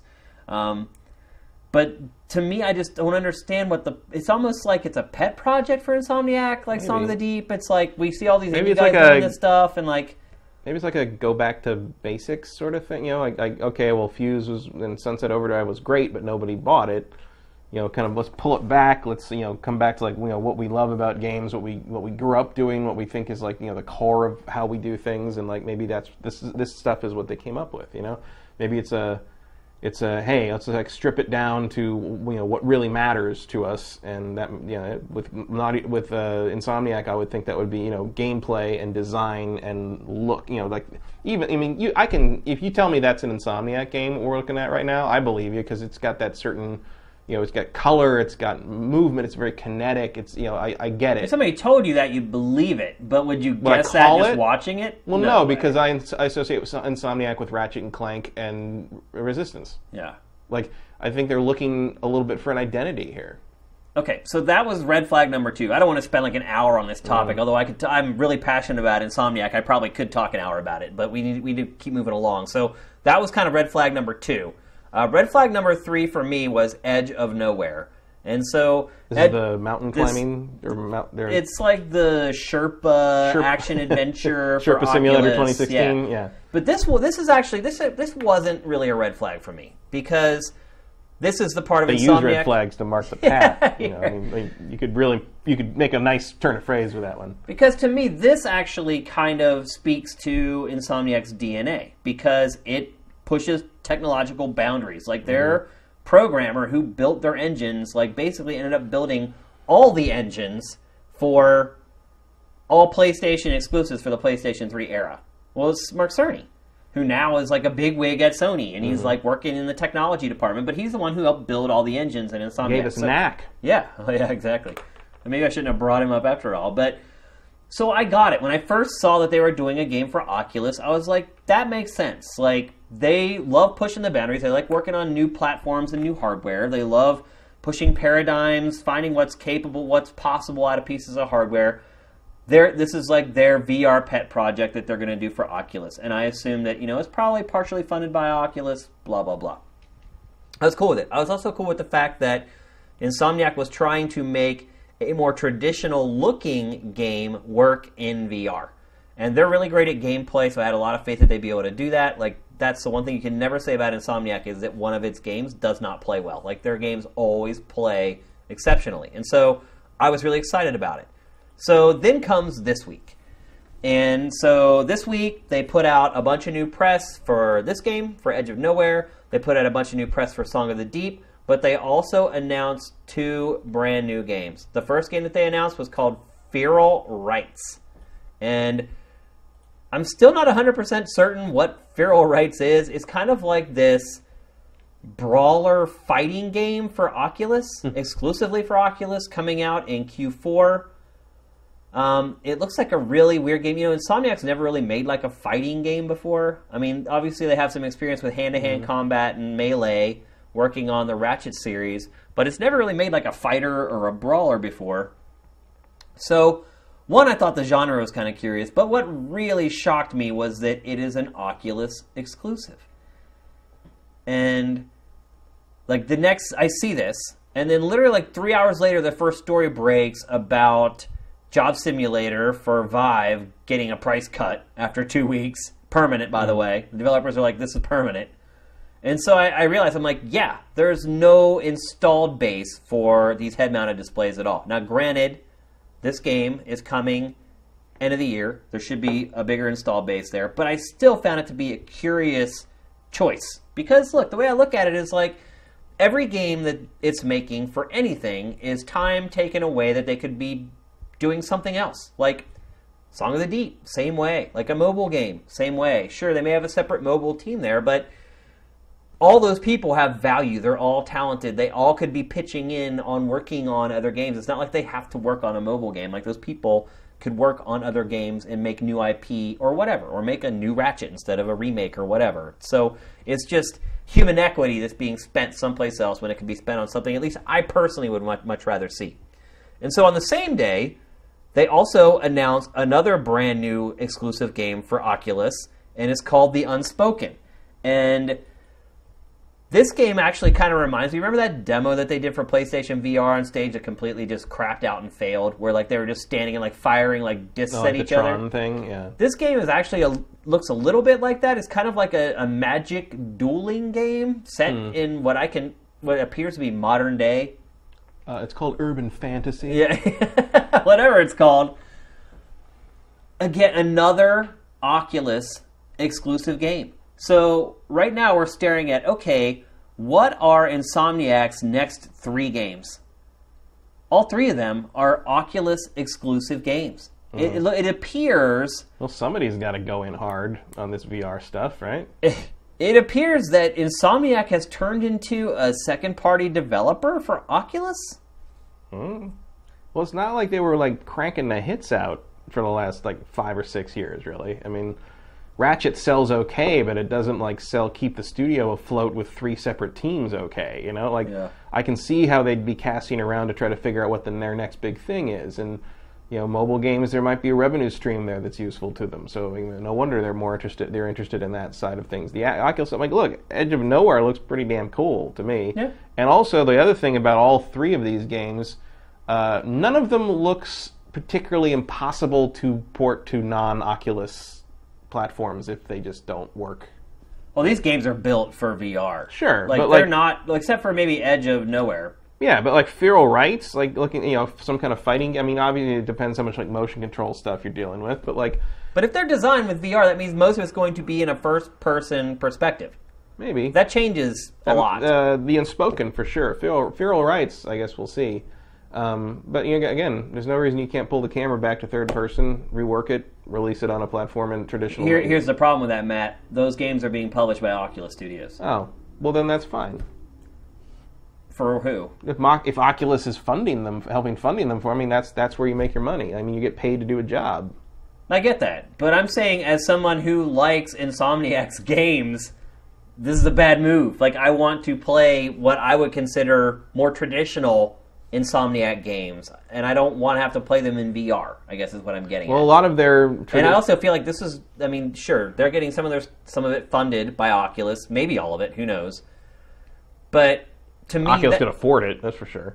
to me, that is like it's the road to ruin. I guess is the way I'm looking at it. Like, sure, you're going to turn a profit, and your employees have jobs, and there's revenue coming in, and you can afford to satisfy your payroll. But is that the smart long-term play for a studio like Insomniac, or is it to Well, then what is? further develop the IP that you established and create some new IP that you own? That's how you hmm. make your money. That's how you become Is there room The next for Blizzard. Is there room for that in the in the market right now? Because like, what was the last game that Insomniac made that was like a burn the charts up AAA hit? I don't know if they've ever had one to be honest, but they've had hits. Like almost every game they've Sure, made. I mean the been a hit. Ratchet, or especially the early Ratchet games, and I would say Tools of Destruction sold very well for a PlayStation 3 game at the time. Um, but they're not like you know they're not a top tier sales. It's hard to know how Resistance would have done on when if it was open to. I mean, that's the other thing too. Is it like Well, I think that was what the, the point of Fuse was was to find that out. You know, that was kind of like the extension of the Resistance thing into like a, a more supposedly a more fertile market, but no one cared. yeah, but that game was just low quality. I mean, if you look at its aggregate scores, I think Mm-hmm. it ended up in the six range or something like that. I may be wrong, but I, I I know it did not review exceptionally well. And so you, but here's the thing: it's like there's no, we don't think that they have any mega hits, but they've always released all their games for one platform, always. Mm-hmm. Even with Sunset Overdrive, and now they're doing it again with the Oculus. was too multi-platform. Right. But that was also like probably the worst game Insomniac ever Mm-hmm. released. So I don't know that we know what the sales potential could be of Insomniac IP unless it's able to release it on multiple platforms. Mm-hmm. And so all I'm saying is that this is a studio that I have a lot of reverence for and I admire as just as a company, and I admire the products that it's put out and its uh, stance on high quality and its attention to detail and the polish it puts on its games and the corporate culture it has and the way it interacts with the press. I love everything about Insomniac, and so it's hard for me, at least in my opinion, to see it going down a path that I don't think is a good one. Well, like I'm not saying I would prefer to play these VR games than like a standard, you know, AAA Insomniac release. But I think we have to remember that they're basically guns for hire, uh, like any, you know. But that's what they've turned into, though, is a gun for hire instead of being their own master. You just kind of got to the root of my whole point. But I think- that they're turning into like but they've always a been that. freelancer when they've should be a that. staff employee. But they've always been that, is what I'm saying. Like, yeah, and like, what if, what if Edge, you know, what if Edge of Nowhere is really good? it could be. They, all what- these games could be great. Like, what if they become the AAA developer of the Oculus? I think that's what they are. They already are. Well, I mean, from a from a pedigree point of view, sure. But what if they become to Oculus users what they were to PlayStation 2 users? I mean, what do you think best case scenario is for install base for Oculus a year from now? I have no idea. Not even a wild guess. I I don't know. Best I case really scenario. don't. I mean, I would Best say case scenario, six point five billion. But really. like, That's yeah, not realistic. every human being on the planet buys one. That's the best case scenario. Um, A realistic best case scenario. I really don't know. I would I, say- don't know what the demand for this. I would say is. five million.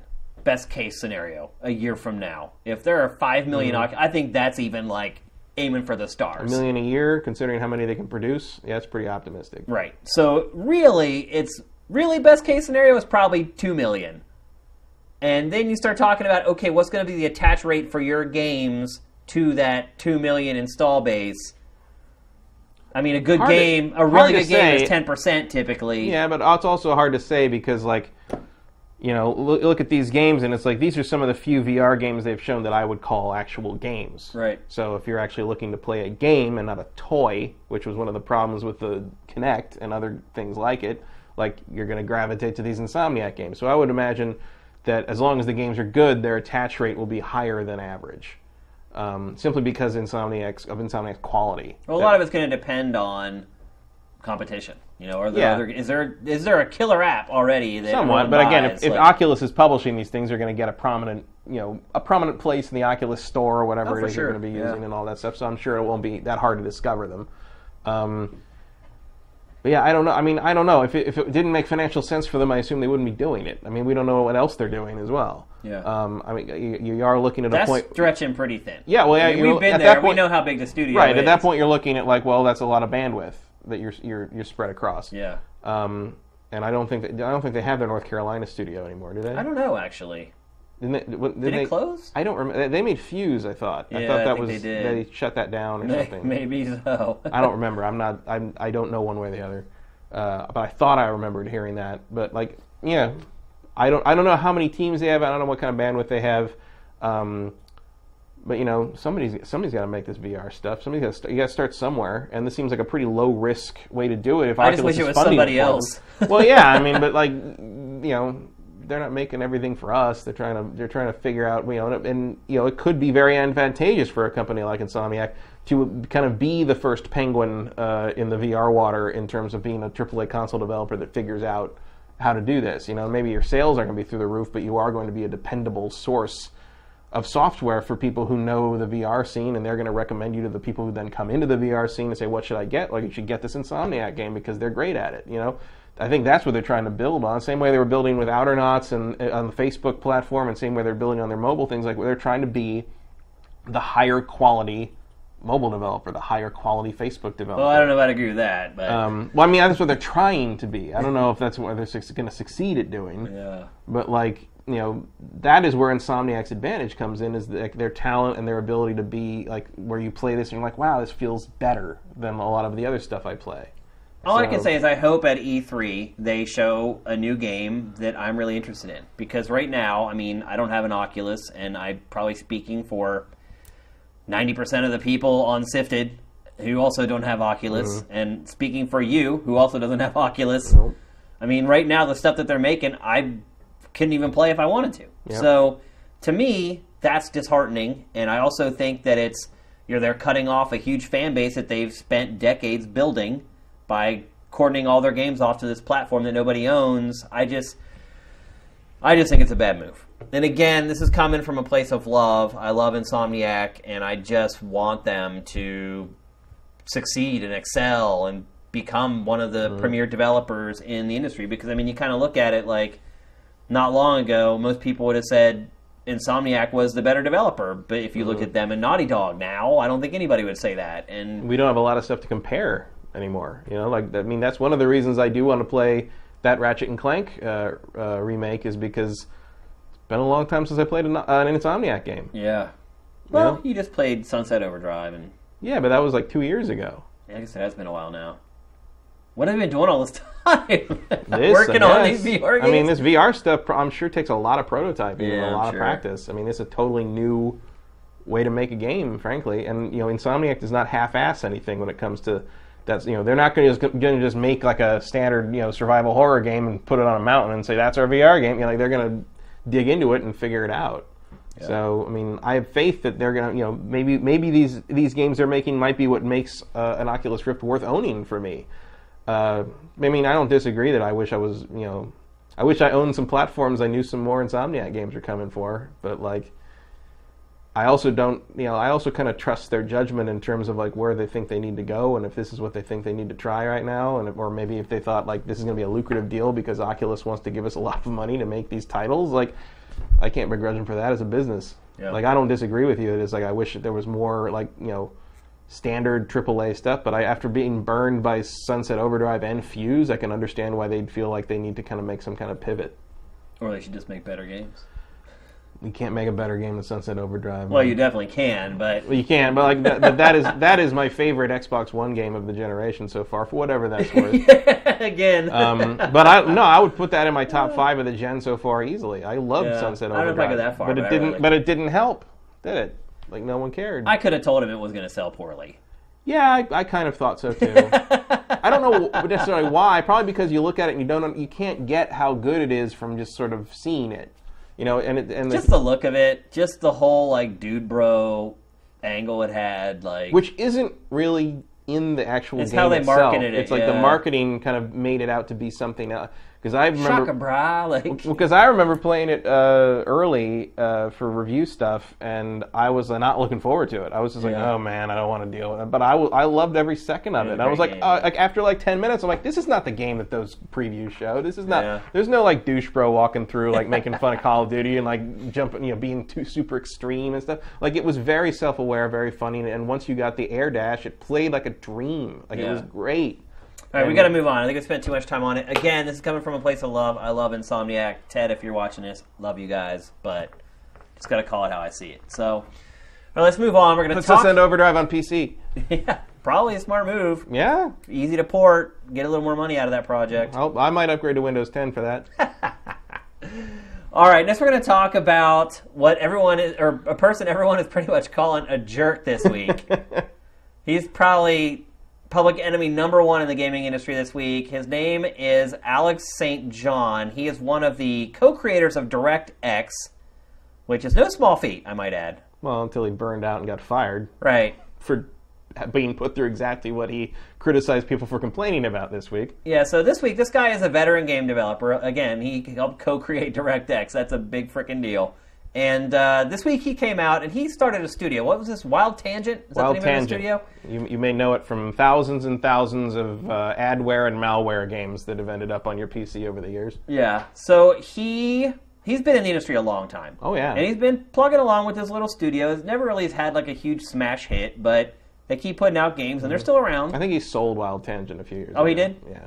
I wasn't aware of that. So he comes out and he writes this piece. Was it for VentureBeat? I believe it was. Sure. I think it was VentureBeat. So he wrote an op-ed basically talking about how video game developers need to stop crying. I mean, like I'm totally paraphrasing here. Mm-hmm. they need to stop crying about 80-hour work weeks and crunch and suck it up and love it because if Realize they, they're lucky to have a job at all. yeah, and because if they're not willing to do it, there's 100 people standing in line behind them waiting to do it. Matt, how do you feel about this? Um, well, anything I can say is going to be redundant if you just watch the, the Jimquisition this week because he summed that one up very well. Um, but it's incredibly stupid. It's it's one of the most like weird, self-absorbed, unrealistic like things I've ever seen on, on in terms of like commentary on the industry.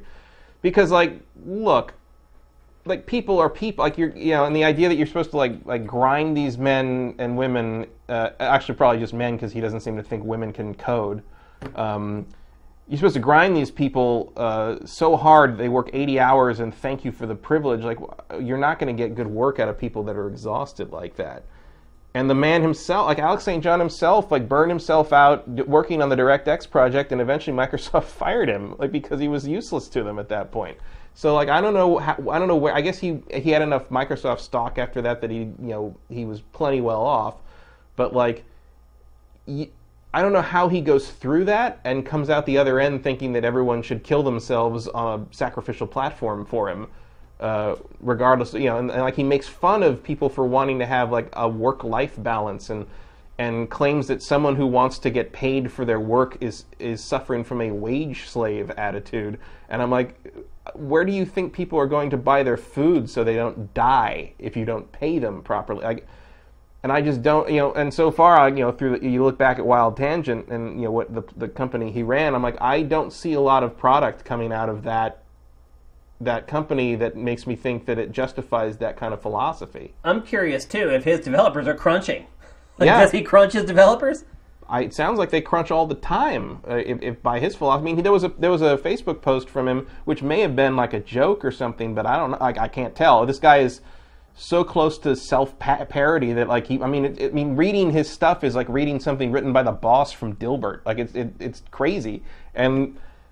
It's a it's a photo and an email like an email from like internal at Wild Tangent I guess where it says like hey you know hey some of you people are like getting sick and like you know you know disappearing for days because you got sick. And so i just want to show you this you know this you know if you if you like first off he says like if you happen to fall like deathly ill through like and he says it, i don't remember the phrasing but it's like through like your own weakness of spirit. Like basically like if you get like horribly ill it's your own fault for like being weak.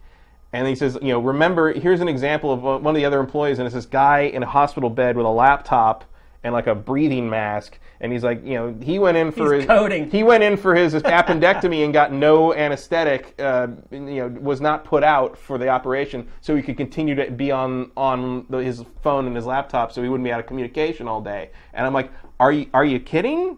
Is that real? Like, and then the guy who the guy who it was, I guess, said it was a real thing. The Facebook post does exist from like 2008 or 2009. Um, but um, my point is, that's crazy. Yeah, but see, here's the thing, Matt. Is like and I'm not taking this guy's side, don't get me wrong, but I do play devil's advocate sometime on the show, and I'm going to do that a little bit here. Is sometimes you have to protect people from themselves because people who are good at making games generally are obsessed with making games and they want to work the crazy hours. And look, I can speak for myself. I've been crunching on Sifted for like 18 months now. Like if you're talking about like dedicating that many hours per week or whatever to something that you're working on, like I've been doing it for like 18 months and like it'll kill you. It's killing me. Like I've put on like 20 pounds since I started working on Sifted. Like that's the bottom line. Like all I do is sit in front of a computer and type. And for me, it's my wife who is the cop. She's the one who's like, "Yo, bro, like you've got no life right now. Like you, we haven't gone out and done X, Y, and Z in like three months. We haven't gone and done this in forever. Like you're locked working like all the time. I feel like if I get time from you, it's like you're making an exception for it. Like you need somebody to be there to kind of tell you that you need to dial it back because otherwise, if you're really into something, you're just going to do it and you're going to do it for the amount of time. So in some ways, I kind of see his point in that if you want to have be a good developer, like that's kind of how it works. Like you work crazy hours for a few months when you finish up your project. Now there's no excuse at all for someone doing this at a studio like around the clock. And the other part of it too is that like which is what he's talking about. He's talking about like you should expect to work 80 hours a week Right, if, you're, if you're a software developer, a software programmer, period. which is completely and insane. claims that it's impossible to get tired or burnt out by quote pushing a mouse around. That making video games isn't real work. That kind of thing.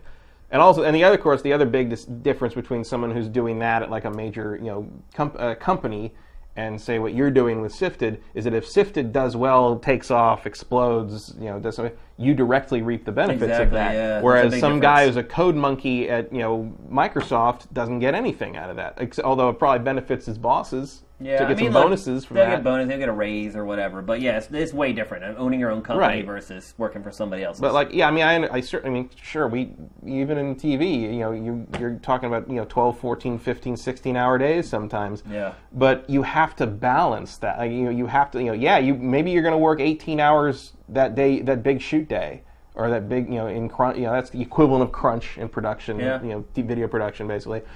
But like that doesn't mean you keep everyone there that same amount of hours in pre-production or Right. in post. Like you don't do. I mean, and that's you know, I mean, that's what overtime, you know, is there to protect you against. Is like usually the idea being you're not going to want to pay these employees time and a half or double time, and you'd rather just let them go home and have lives. Um, but sometimes it doesn't apply, and like you know, this guy doesn't seem to think it applies. I don't know what his philosophy necessarily is on paying these people what you know they're legally required to be paid. Maybe he doesn't. Maybe he think it does. depends on what state they're in. Right. I don't know what Washington's rules on that are. Um, but at some a certain point, you think it'd be cheaper just to hire double the number of people. Yeah, instead of paying the Instead overtime. paying everybody, you know. but then you have to find people who are as good as the people. Yeah.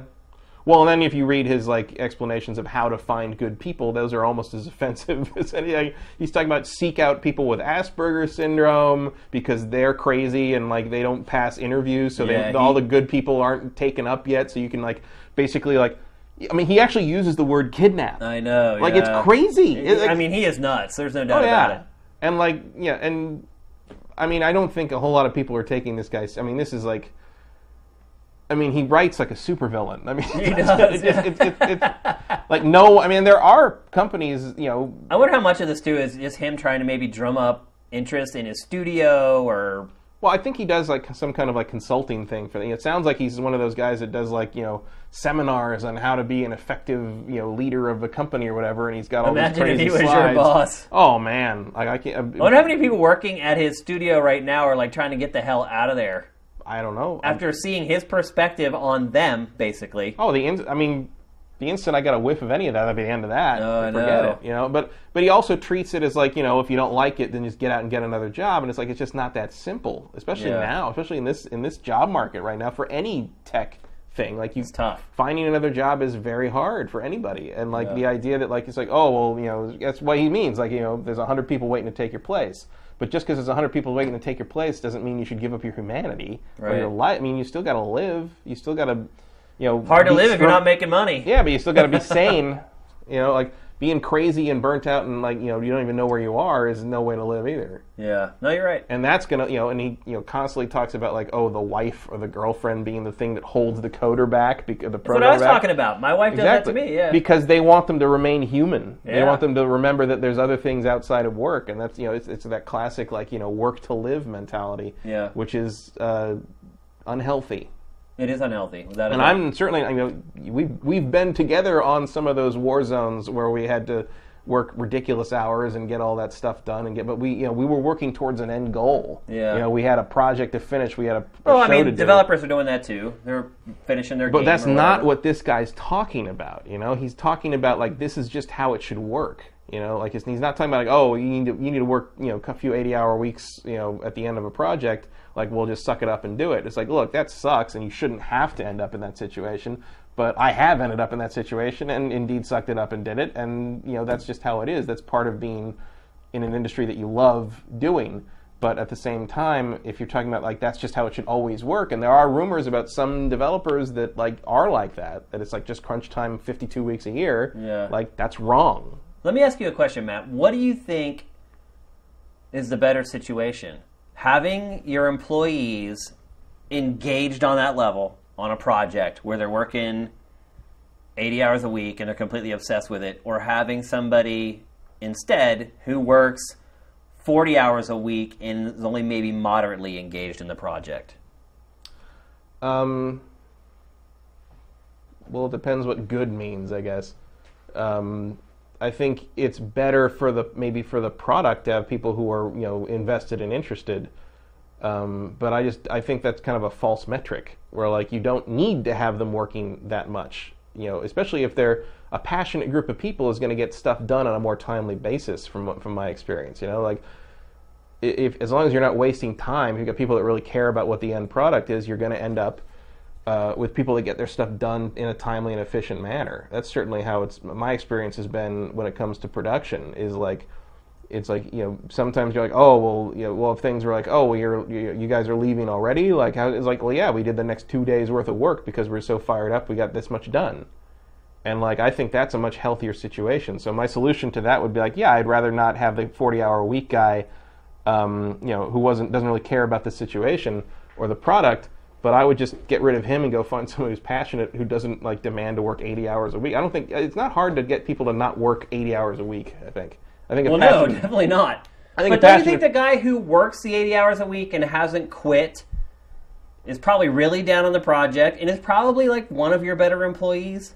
No, I think No? he might be that, but he also might be someone who's terrified to not have a job. He might be someone who's terrified to buck the trend and say that like I need time to myself, but he's afraid he'll get replaced by some other because they because believe me, those employees know that there's 100 people waiting for their position too. Yeah. You know, like like you can't really tell, especially if you're in a position of power, you can't really tell if that person is is breaking their back because they believe in the thing, or if, or if they're or if they're afraid that they're going to starve and be on the street. You know, Or they're just slow. that too. Yeah, I mean, Because that's what I found. I've had days like that too. Yeah, I mean, but yeah, I found that too. Like, you know, as a manager of people, like everybody's different. Like, some mm-hmm. people are amazing. Like, they just work crazy hours and are crazy productive.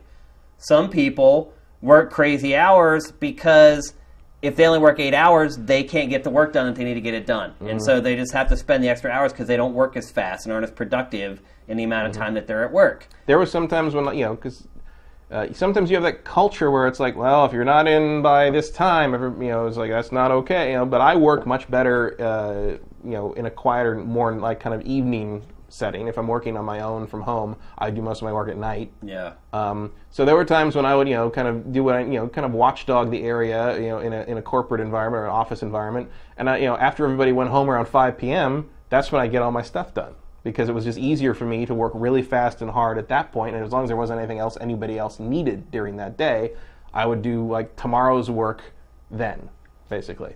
Do game developers need a union at this point? I, I really feel like they need I think probably so. Yeah. I think it, it's, it's Why has nobody stood up and done this yet? Like the IGDA kind of acts as like the game developers like union rep. Like but no one They don't do anything. No. The IGDA is is just talks. They don't actually do anything. Like and no one. It doesn't really seem like anyone really cares what they talk about either. Like. It, I feel like for things to get to a place where all these talented people have a balance of their re- the real life and their jobs, a union's probably going to have to get involved. Mm-hmm. At the very least, so you know, okay, maybe you still have to do some of this crazy crunch time stuff, but you're gonna have to pay these people for it. Like that's the, I mean, that's probably the way you, you solve the crunch problem. Is you make you make it a financial penalty to the company to have to do that, and they will figure it out, so they don't have to but, pay that but money. see, what the company does is that they just put everybody on salary right? instead of making them hour hourly. Mm-hmm. And that's how you get around it. It's how you know. but then that's like you know, that's not how unions work. yeah, know, I mean that's how Viacom, you know, managed to make GT a success. And made, ha- we were competing with GameSpot and IGN with like six guys. Like Mm-hmm. our editorial team was six. Their editorial team was like fifty, but we were like nipping at their heels, and that's because all my guys were on salary.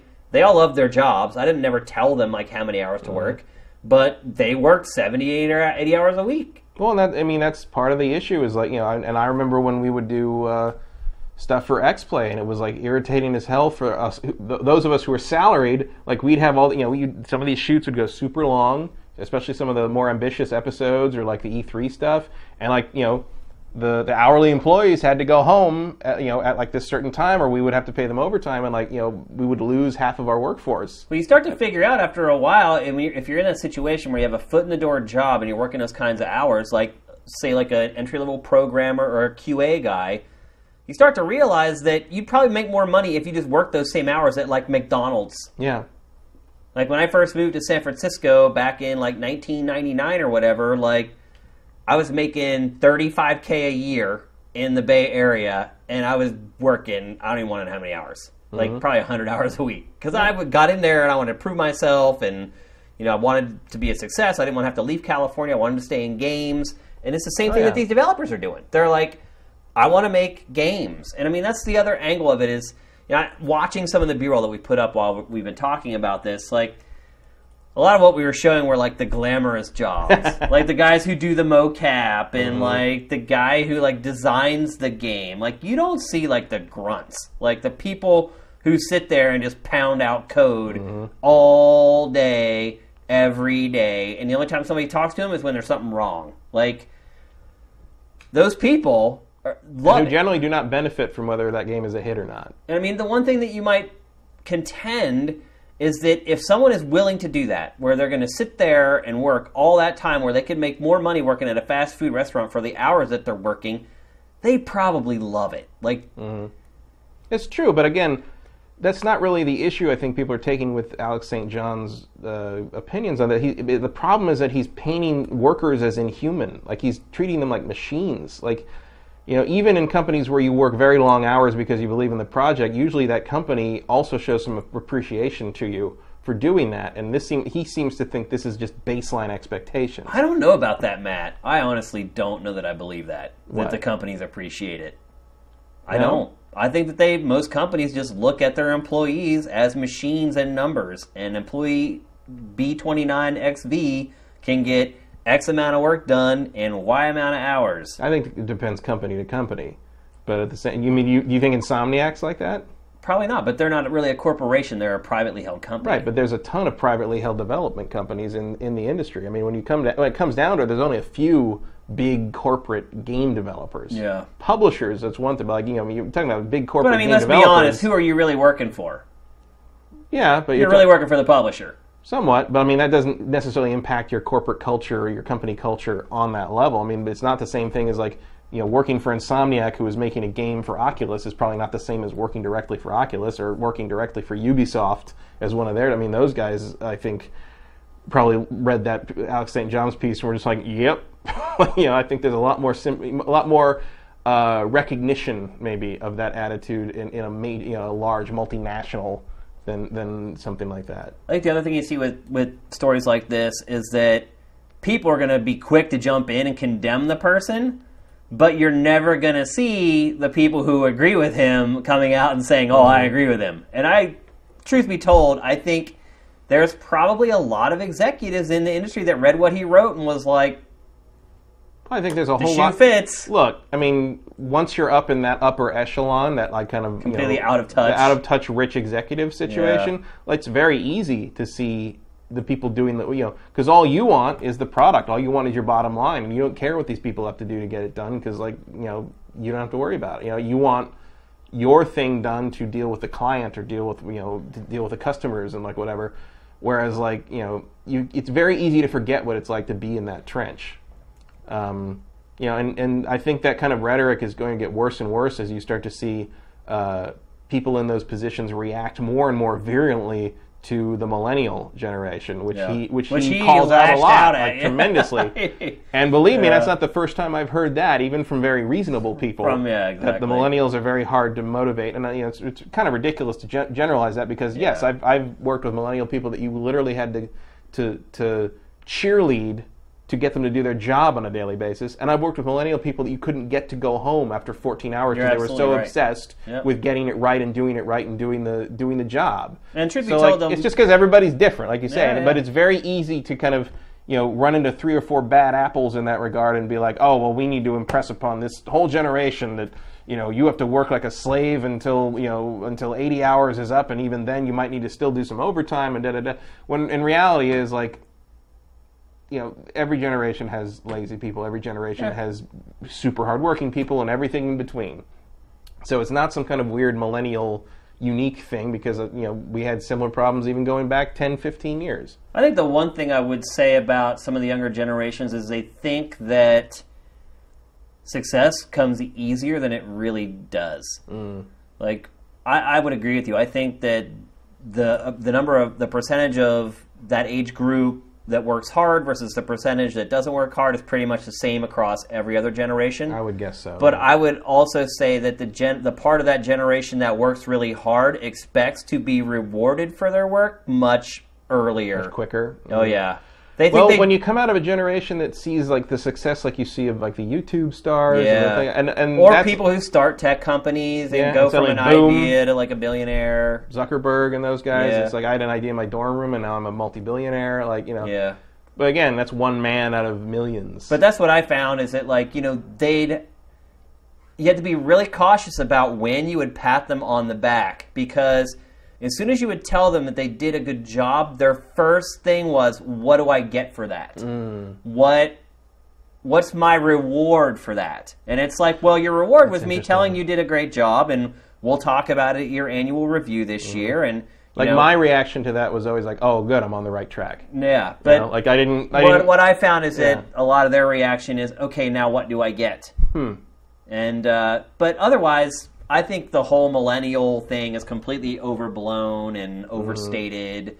Um, and look, perspectives change over time. It's like you said, like they've watched their whole lives. These people come up with a good idea, and just like that, which we didn't really have. no, you know, that like was not the very culture. few and far between. Yeah. Like, and usually it was some. De- it was like it wouldn't. It was not quick either. Yeah. It was like you had like a. I mean, think of when we were a friend who had a rich dad. Right, or like when but we it didn't happen up- overnight. It's like his dad started at like a mill where he milled wood, and Yeah. then he like Well, when we grew up, the phrase, started his the own phrase, mill, The phrase like- "get rich quick" scheme was a pejorative. yeah yeah. It was something you made fun of someone Uh-huh. for doing. Yeah, yeah. But now it's like That could happen. yeah. so you know, and then you see things like you know what was that guy from from Smite that like Yeah. made fun of like mentally disabled people and like well, he didn't do that. yeah oh no suicidal it was, it was Yeah, suicide He, he like went on this crazy rant I was like where like at what point do you detach from reality to the point that you think that's going to go over well you know it's like Well, I, I think he just was going to quit his job. I don't think? think? I don't think he thought he was going to keep his job after that. I think he's he would probably gotten sick of his job and was like, "I'm I, I'm tired of dealing with this crap. I'm going to vent, and then I know I'm out." there there are ways to do that that won't make it quite so hard to get the next job Yeah, because he's pretty screwed. so those of you who don't know, there was a guy who worked for Hi-Rez Studios who was li- who would live stream Smite for them, and uh, one of his regular viewers came on his stream and said in the comments that he had contemplated committing suicide and he decided against it because he enjoyed being a part of this guy's stream so much. Well.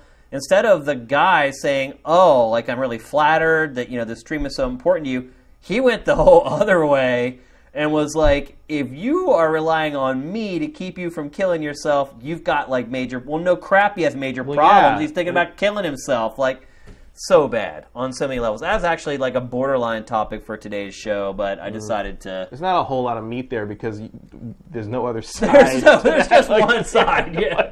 You're an insensitive jerk. Yeah. And a discussion. That's pretty much it. Yeah, so well, we should probably move on from this topic as well. Yeah. Obviously, Matt and I both think this guy's a total douchebag. I hope And we're not against hard work at all. No, And long- I mean, we've not. done that. We've done that our whole lives. But like, Yeah. I have never felt like I was being exploited for that. And I think Yeah. what he's describing is exploitation. Yeah, yeah. And I again, I just kind of have to be devil's advocate every, every once in a while to kind of inspire discussion. I totally think the guy's an, an Well, it's not like I didn't do devil's advocate for Insomniac. Yeah, yeah. That's just how it works. how we roll. people. All right, so let's move on to the next topic. We don't have a devil's advocate position for the suicide guy. No. That's the problem. Yeah, exactly. There's no position to take on that one. All right, so we're going to talk briefly about Star Fox Zero. We talked about it on last week's show for a good while. I'm not going to spend a whole lot of time on it, but the embargo is up. In fact, the game eval, I was just doing the last revision of it when I had to leave to come and record the show. It's almost done. It'll be up as soon as I get back tonight and get the show going. Uh, it'll be up very soon. But the embargo is up, so I can talk about whatever now. Um, the reviews for it have come out today. I'm actually surprised at Better how than I thought. high they are. IGN's review. Yeah. Although I don't know what game they were playing. I hate to ever use that phrase, but in journalists do it all sometimes the time. it's, sometimes it's the I don't know only- if they were playing the same I don't game know what as movie me. you watched, but um, I I think uh, from what I read so far, I think Giant Bomb was- Nailed it. Was my nailed it? Uh, They're very low. Uh, Yeah. But like what they said rang very true to me in the sense of like, well, there's nothing really new here. It's very retro. It's very throwback, and that's okay. But like, it feels like maybe it would have been time for a Star Fox game that really moves into the modern era. Yeah. And I thought about the funny thing is I thought about that and I realized like if this wasn't Star Fox, if it was just a game like this that wasn't Star Fox, this would be like a mid-level indie game. Oh yeah, yeah. Like any if this wasn't Nintendo making a new Star Fox, we'd be like, "Oh, that's a cool indie game." I mean, I wouldn't say it's indie. I would just say. But there are indie ga- like Rebel people- Galaxy, like Rebel Galaxy is not too far off this in terms of look and scope. Yeah, I mean, I would. You, you haven't really played the whole thing. I wouldn't necessarily agree with that, but I would say that people would never guess that it was like a Nintendo published game. Mm-hmm. It doesn't have that. Like I said, I said last week, it doesn't have that special sauce that a lot of Nintendo games have.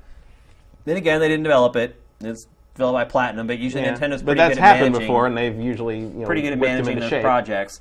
Um, but yeah, I would agree that this game feels really old. Like just the way the checkpoint system is set up at a lot of points in the game, like the last boss, like it's so stupid. Like, so you have to fight this dog fight against. I don't want to want to spoil anything. You fight a dog fight that's it's not even that hard. Like the first time you, you play it, it's hard, then you figure it out. Like a lot of Nintendo games. Like once you figure it out, it's really freaking easy. And so you fight this dog fight, but it takes a long time. No matter how good you are, the dog fight just takes a long time to win. So you win the dogfight, then you have to go through this whole other like maze section of the game. Literally, it's a maze. Like you're flying your ship through a maze tunnel.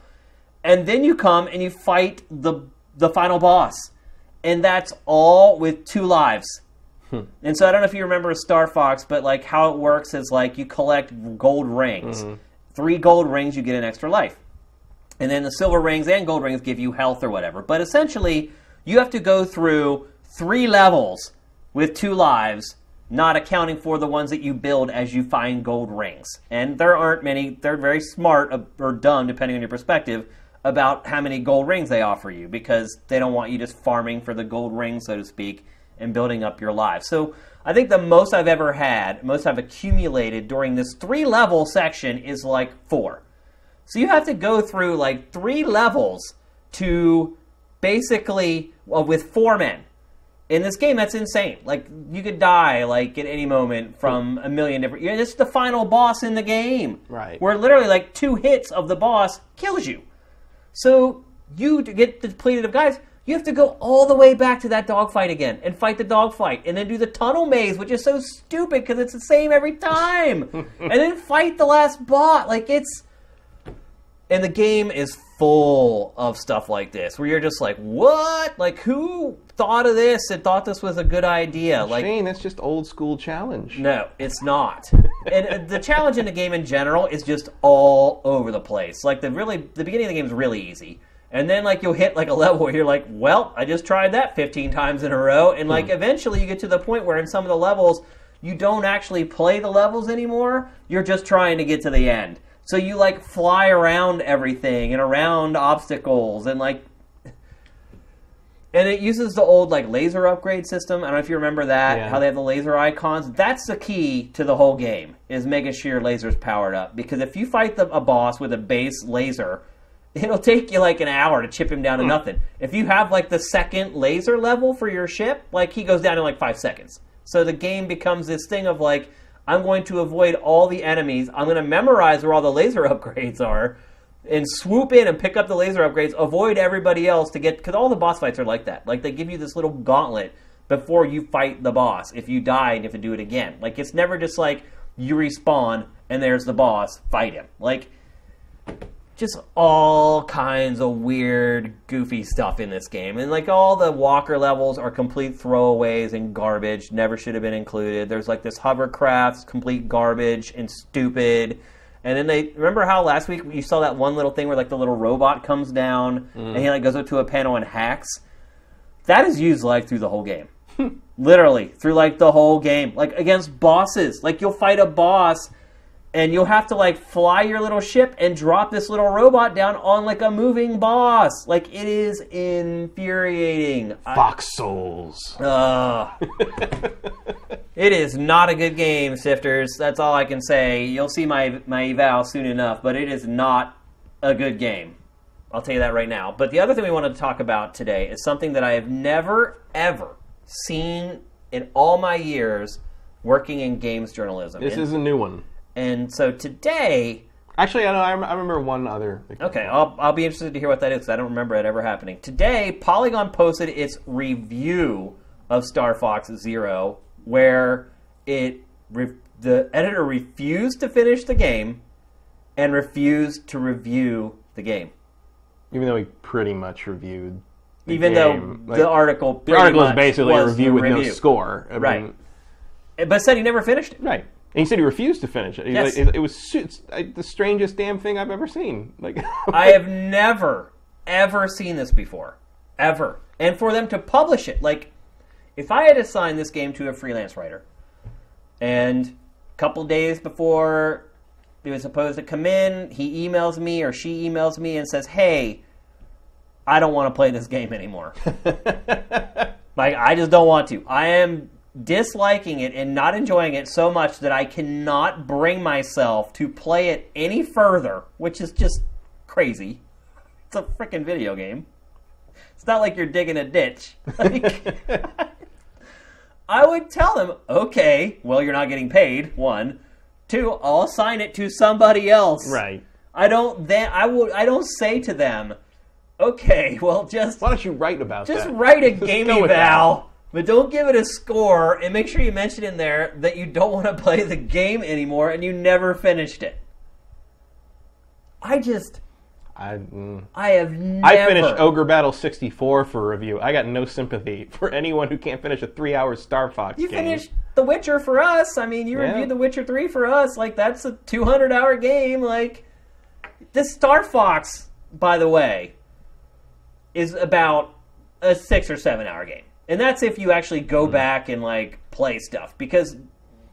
I don't recommend it, by the way. Like that's the one Hmm. thing I found about Star Fox Zero that's different from Star Fox, Fox 64 is my motivation to replay it is like zero Hmm. because you can't just go back and pick and choose the level. It's just like Star Fox 64. I have to play through the whole. You have to play through the whole string.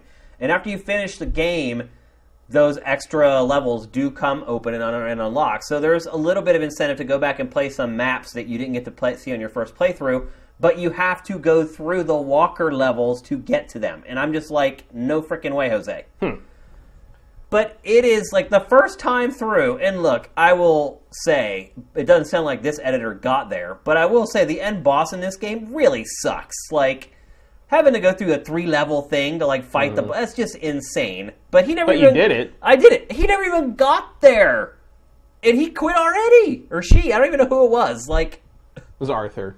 Arthur Gies. Yeah. That blows me away. He's a reviews editor. Yeah, he's the reviews editor for Polygon. Wow. I, I don't get it. I've only I I did excuse myself from a review once. It was Demon's Souls.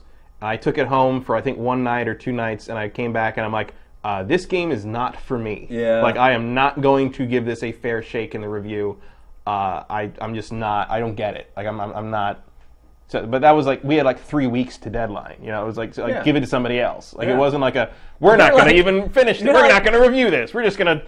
Well, it wasn't like you put your fist down. You're like, no, I am reviewing this, and I'm going to rail this game because I don't want to play it anymore. Right. Like, I said, just give it to somebody else, and they gave it to somebody else. Um, somebody else 'cause who I knew probably I, thought it was okay. yeah, but I, but I knew I couldn't give it a fair evaluation because Yeah. I just I didn't get it wasn't working in my brain, and it took two more games for Dark Souls to really click with me. yeah. Um, but I knew that, and I backed away from it. And like, uh, but other than that, I have I've played some bad games. Oh for my people, gosh. I don't even I finished tell you. all of them. I have played. I still play bad games. It took- for sifted. It like, took, it took me years to realize that some people don't like these reviewers. A lot of times, don't really finish fully finish the games. really? Oh yeah, I didn't even realize that. No. Yeah, Like who? because we used to get like memory cards with like you know give us your save for like. I mean the freelancers. Freelancers and yeah, stuff, every once yeah. in a while, but we could I, we could usually ferret that out even without getting their Yeah. saves. Like we could just tell by how they wrote their reviews, and generally we'd let them go, and they wouldn't review for us Right, anymore. but like sometimes I mean sometimes you really did run into stuff where I'm like okay well because like a lot of the games like RPGs I'd play too and I'm like oh I'm playing it but I want to save from the reviewer so it's further along so I get better capture and like you know more variety and stuff and I get the, you would get the save from the reviewer and it'd be like 40 hours behind me you know I was like I'm like what the fuck fuck is this? Oh, back in the day, there was a couple guys who wrote for some of the magazines like Maxim and stuff like that, who wrote reviews before they ever played the game. Wasn't it? Wasn't like an I'm Angel- not going to name anybody. I know exactly who it was. I, th- I think I remember a couple of those reviews. yeah. I mean, there's been some dirty stuff that's happened, but this is like this is Polygon. This isn't Yeah. like some like 25 blurb, 25 word blurb review for Maxim. Like Well, it's also is, it's it's not like a 48, 60, 80 hour game. It's like it's like seven hours. I'm not saying you got to go through every single permutation of the map or Yeah, anything, but like get to the end of it. you know? Yeah, I mean, I just I don't even know what to say. I don't know. I don't. It's weird. the only other time I've seen anything like this was uh, I think it was Justin McElroy, and I can't. It was before Polygon. It wasn't, but, but it was. Because he uh, writes for Polygon, doesn't he? Yeah, but it was whatever, it was before that. I don't remember where he was, but it was um, it was Nier, and he was like, I couldn't get past this part. Like I couldn't figure out. It was a fishing thing, like the fishing Oh, yeah, tutorials. yeah, I can't. Everybody out- got screwed by that. That was, and like I couldn't figure out what to do, and like so I just, I guess I can't finish the game, and I'm not going to review it because I don't understand what, what it wants me to do. It's broken or whatever. And of course, it turned out it was like he was fishing in the wrong spot. and If you just follow the X, you'd go to the other spot. But again, Nier is also is also one of those games where it's like you play it and you're like, yeah, this game is oddly vague. You know, I love Nier, but like, Yeah. there's a lot of points where I'm just like, man, what do you want, game? Like, Yeah. what, like what am no, I? no, a lot of people got stuck on that fishing part. He, he wasn't Mm-hmm. the only one. But here's the irony of the whole thing, Matt. But again, Nier is like a 70 hour game. Right, right. You know, like it's it's a bigger task. Here's the irony of the whole thing is that having said all that, and having played the game from start to finish and gone back and played through a good part of it again and playing challenge modes and all the training stuff and co-op and everything, his review is actually, in my opinion, closer to the truth than almost all the other reviews. Yeah. I mean, it's not like you read that and you're just like, oh, this is crazy, unreasonable bullshit. It's like, no, it sounds pretty close to No, what I'm everyone's just saying saying. that yeah. he's saying the game sucks And I don't want to play it anymore. And the game is closer to sucking than it is to a lot of the other reviews that we curated on Sifted today. Mm. That's what I'm telling you. Like, so his methods are unorthodox. but it's not like you reached the wrong conclusion. exactly. But I mean, if you didn't if you didn't feel the the compul- compulsion to finish it for your job, would you have finished Star Fox Zero? I would have quit on the final boss fight.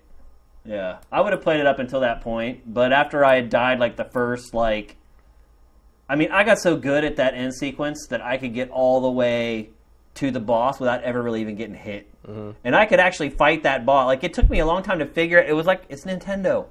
Like the final boss, like you get him to a stagger state without trying to spoil anything. And for the longest time, I just could not figure out what I was supposed to do when he was in the stagger mm-hmm. state. I tried everything.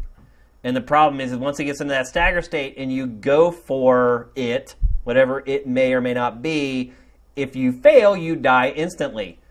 And so I could get through all that gauntlet, get to that boss, get that chip that boss all the way down to nothing until he goes to that stagger state, and then just die over hmm. and over and over again. Just trying to figure out what the quote unquote trick was to finish off the boss. And that stuff is worse when you're trying to review something because usually it's not out yet, so you have no You have way no to find out No what happened, you know, Yeah. how to do it. Nope, I had to figure it out on my own, and I finally did. But by the time I would have quit, like if I was just playing that game for fun, and I mean, people will have guides that they'll laugh when they people watching this will laugh when they play it because they'll know what to do. Mm-hmm.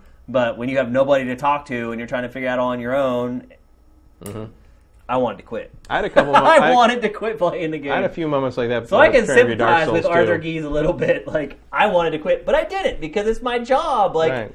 the people who read my game eval need to know that I played the whole damn game. Like, and you know he's lucky that he's right. Like the game isn't good. Like it doesn't magically get much. Be- Actually, it does get better though later on mm-hmm. because early in the game you're forced to play those walker levels and that stupid ass hover plane. The last half of the game, it's almost all Landmaster Tank and Arwing. And so it does actually get better. It gets harder, but it gets better in the second half. He's just lucky that it so worked out that his ending opinion ended up being pretty accurate with the overall product. So I've never seen anything like this. Ever. I've never seen a journalist just be like, I quit. Like, it's crazy. I don't, I don't, I don't get it. There were there were points during my review of Dark Souls 2 for uh, uh, Rev 3 where I was like, I don't think, I don't know if I can do this. Like, I don't know if I'm gonna make it. And Like, when I'm- you're on a deadline, and you're on a deadline. Like, I mean, again, this was like two weeks before the game even came out. Like, there was things where I'm like, I don't know where to go. I'm out of places to go, and like, you know, after and I've wandering tried around, every item on every Yeah. object in the game, and I, and after wandering around for like another two hours, I found like the little path that I missed like the first 14 times I walked past it. I Yeah. was like, oh, there's a whole new place. Okay, and you know, that feeling that you get when you Yeah. discover it, you're like, thank God. Cause, and that wasn't even like, oh, this is too hard for me. This is, it's like, I don't know what to do. And like, Because you if you're assigned a game by like an editor and you don't work there, you're a freelancer or whatever. Yeah. Like the last thing you want to do we ended is up call them or email them and be like, "I'm going to miss deadline." Right. That's the last thing as a freelancer you ever want to do is miss deadline. Well, it, I think it actually ended up like uh, I went on. I dug up a couple other people I know who were reviewing it. I'm like, can we start like an email thread or something? Like, we had like a 500 email chain of like six people or something that were just like every, it was just like we create we could have written a strategy guide for the game out of that email chain. It was crazy. So like we got everybody got each other through it, but like that was the hardest like kind of like slog of a review I've ever done probably at least in recent memory. I'm sure like I didn't enjoy playing the GI Joe movie game either, you know, but it was like that was that was so mindless it never you know I don't remember doing it really. Yeah. Dark Souls 2, I remember just like, I don't know if I can make it. this, I don't yeah. know if I'm going to get to the end of this game before I got to write this thing. And the worst, scary. and the worst thing is, was like I was like capturing footage because they wanted like footage for, and so I'm like, they'll know if the Right. footage isn't past a certain Yeah, point. I didn't get past that point. Yeah. So like, yeah. you have a conscience. That's yeah. what it is. Well, yeah. I mean, I so I, I identify with the with the desire to just I don't want my day. You know, I, I identify with the with the feeling of like getting up in the morning and be like, oh, I gotta play that thing today. You know, but it's like there's worse jobs to have. I mean, folks. I have mean, done really awful jobs in my like life. fucking you know, suck it up and play the video game you're getting paid to play. Yeah. You know, All I I- ever have to do when I start feeling like that is I just remember a job that I had where I worked in a mill that made carpet for automobiles. and it was 115 degrees. They I don't want to talk about this too long because we need to move on, but literally basically what they did is they dyed the carpet at this place in these vats that were the size of like 18 wheeler trucks that had 300 degree water in them and dye Jeez. and there was just dozens of them. And it was literally 115 in there with air. Con- they had air conditioning in the building. It was still 115 and like 300% humidity. Mm. So I just always think back to that. I'm like, nothing will ever be as bad as that job. Unless we go back there and make you play Star Fox Zero in it. All right, we got to move on to the next topic. We're getting at the two-hour mark already, and we have two topics. I to know go. you're full of it when you say we're going to go three hours on this one. It's happened again. We right. love hearing ourselves talk. Yeah. So Ubisoft this week, a big gaffe. At least in my opinion, it was a big gaffe. So the late game in the division has turned out to be pretty much a disaster and Yeah. a mess. Like people are into it. Like the loot drops are great and people are motivated to keep playing, but it is just a litany of bugs and issues with it.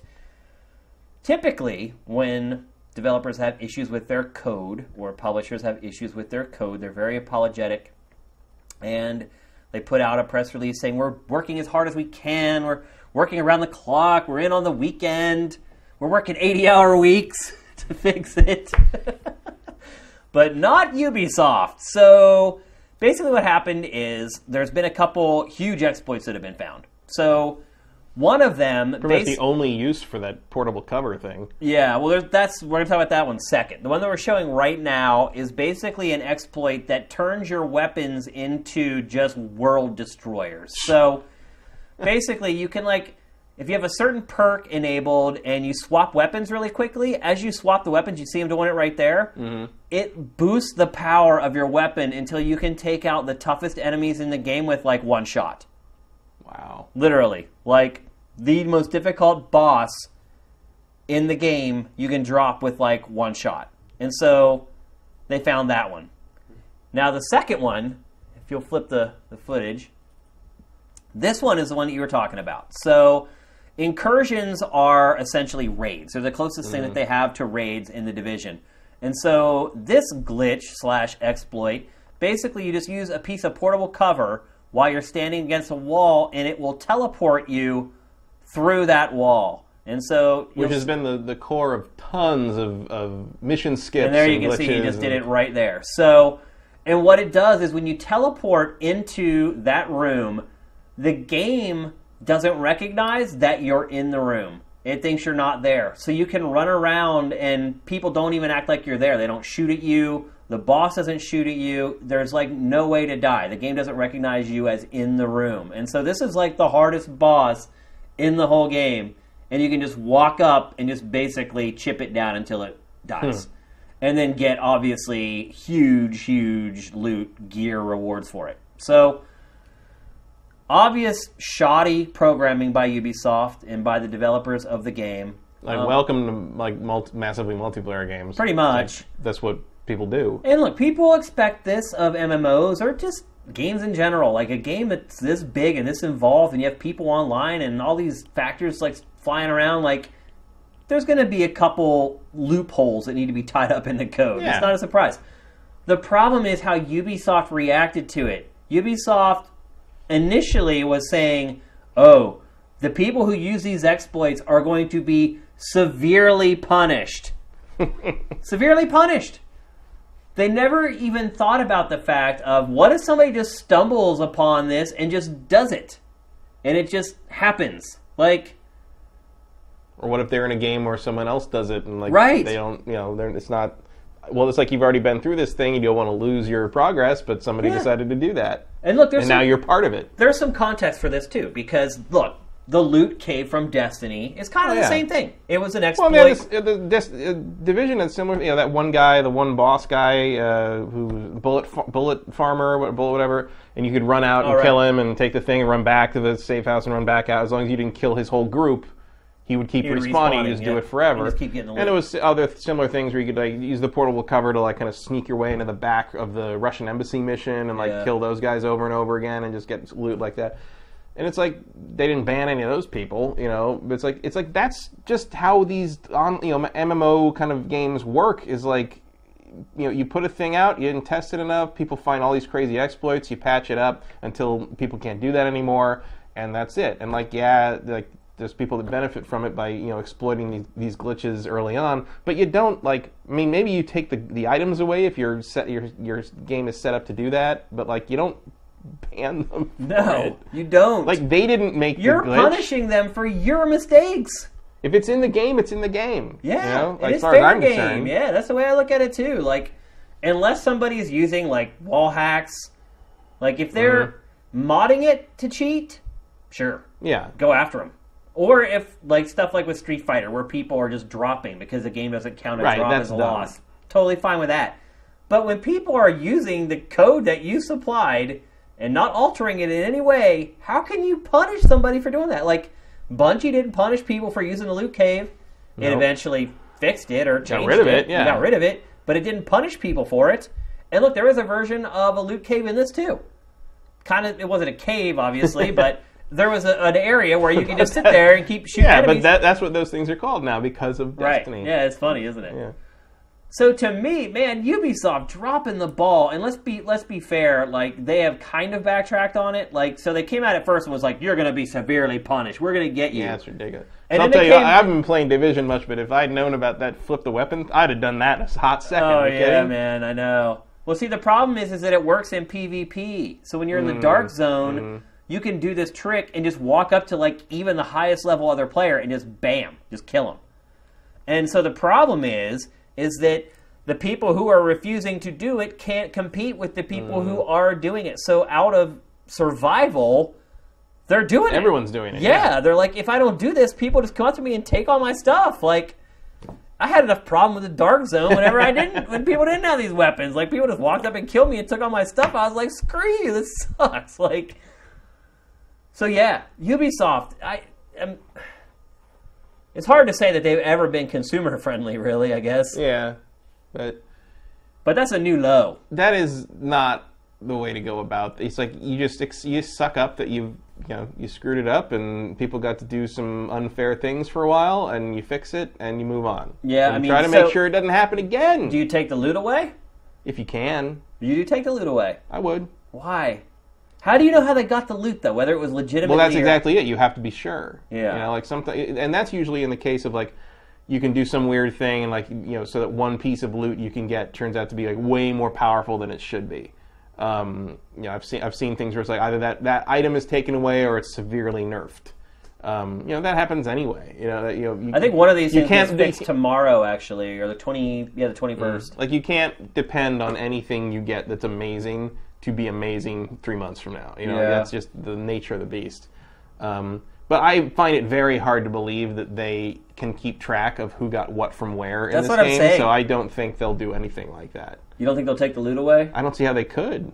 I, I, I have a There's also like that Maybe Phoenix I'm under- credits glitch where you can just roll up the Phoenix credits. Like this game Well- has a lot of issues, man. Like like clearly they didn't like you know I mean it's the end game. The end game is probably the last thing you test, and the thing right, right now the end game is being you know play tested by a couple million people. Yeah. So like of course you're gonna find stuff like this, but you can't like punish people for your inability to put out a solid product in that regard. Like if it's there, players are going to take advantage of it. Now, and if look- you and if you can oh, if you can correct that by like you know resetting the board basically, including doing the glitches, I guess like you can go ahead and choose that.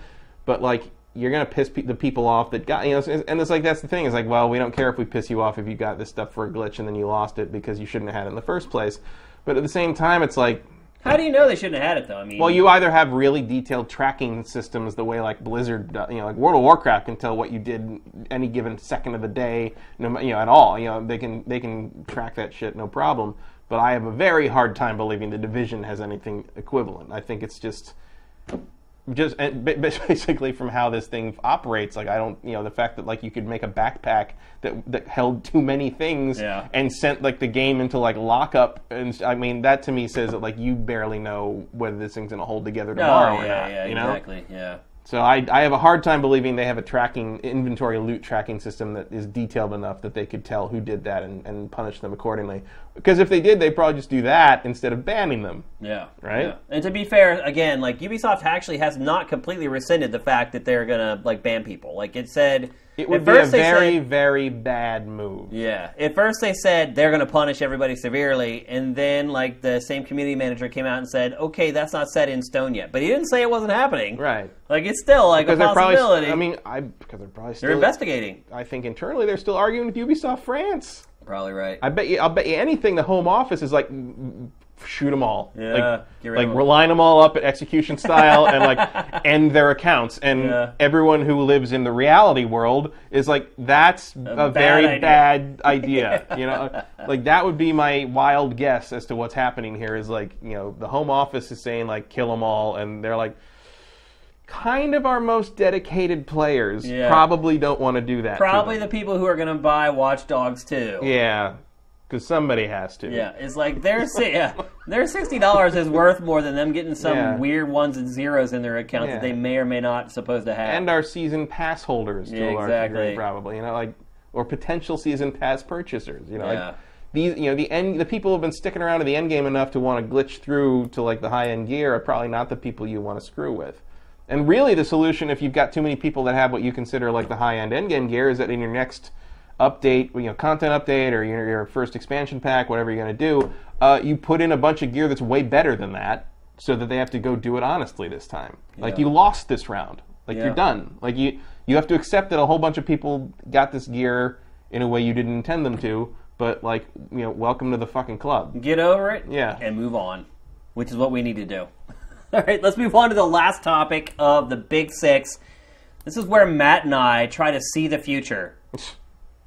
We are going to try and predict what we think video games are going to be like in 10 years. So, Which is impossible. It is impossible, but it's going to be a fun exercise. And so I'm going to start with the game that initially showed me the light. It showed me the future, where we are going to be. And that game is Puzzle Quest. Hmm. Puzzle Quest was the first game that I played where I was like, why in the hell would there be RPG elements in this game? like, and I loved it. Mm-hmm. I loved Puzzle Quest because I already loved Match 3 games. Keep in mind, this was like 10, 11 years ago or whenever it came out. I already loved Match 3. That was before people thought of Match 3 as some corny like free to play game on their cell phone. Yeah, this is when it was Bejeweled. right. Yeah, or um, there was even tons of clones back then as well. Columns. Yeah. Um, I played this game and I was like, oh my god! Like they figured out how to put RPG elements into something that I never thought would have RPG elements, and so that was the kind of the eye opener for me. It was the game that I realized, well, everything's starting to blur together now and becoming like one genre. It's like the population on Earth in a billion years. Everyone's going to be one color. Mm. Everyone's going to be intermingled so much that it's just going to be one flat color and everyone is the same hue or whatever. That's where I think video games are going. I think eventually every game is going to have some level of RPG elements in it. And in some ways, it's already kind of here. Like, Yeah. I mean, I'm playing a baseball RPG right now. It's called The Show. Yep. And That's there's what it is. and there were the games we were just talking about, games like The Division, Destiny, shooters that are now Even RPGs. racing games. Racing games have RPG elements in them. I mean, I could just go on and on. And then you have like Fallout 4, which is a shooter RPG that weighs more heavily into the RPG side. Then you have like The Witcher 3, which is just more of a straight up RPG, but now instead of being like turn based like it was back in the old days, it's like full on action combat. Um, I just think 10 years from now, you will be hard pressed to find any game that does not have some level uh, or some amount of leveling up, crafting, loot, all of that. It's just, I think that's where it's all headed with a little dash of survival.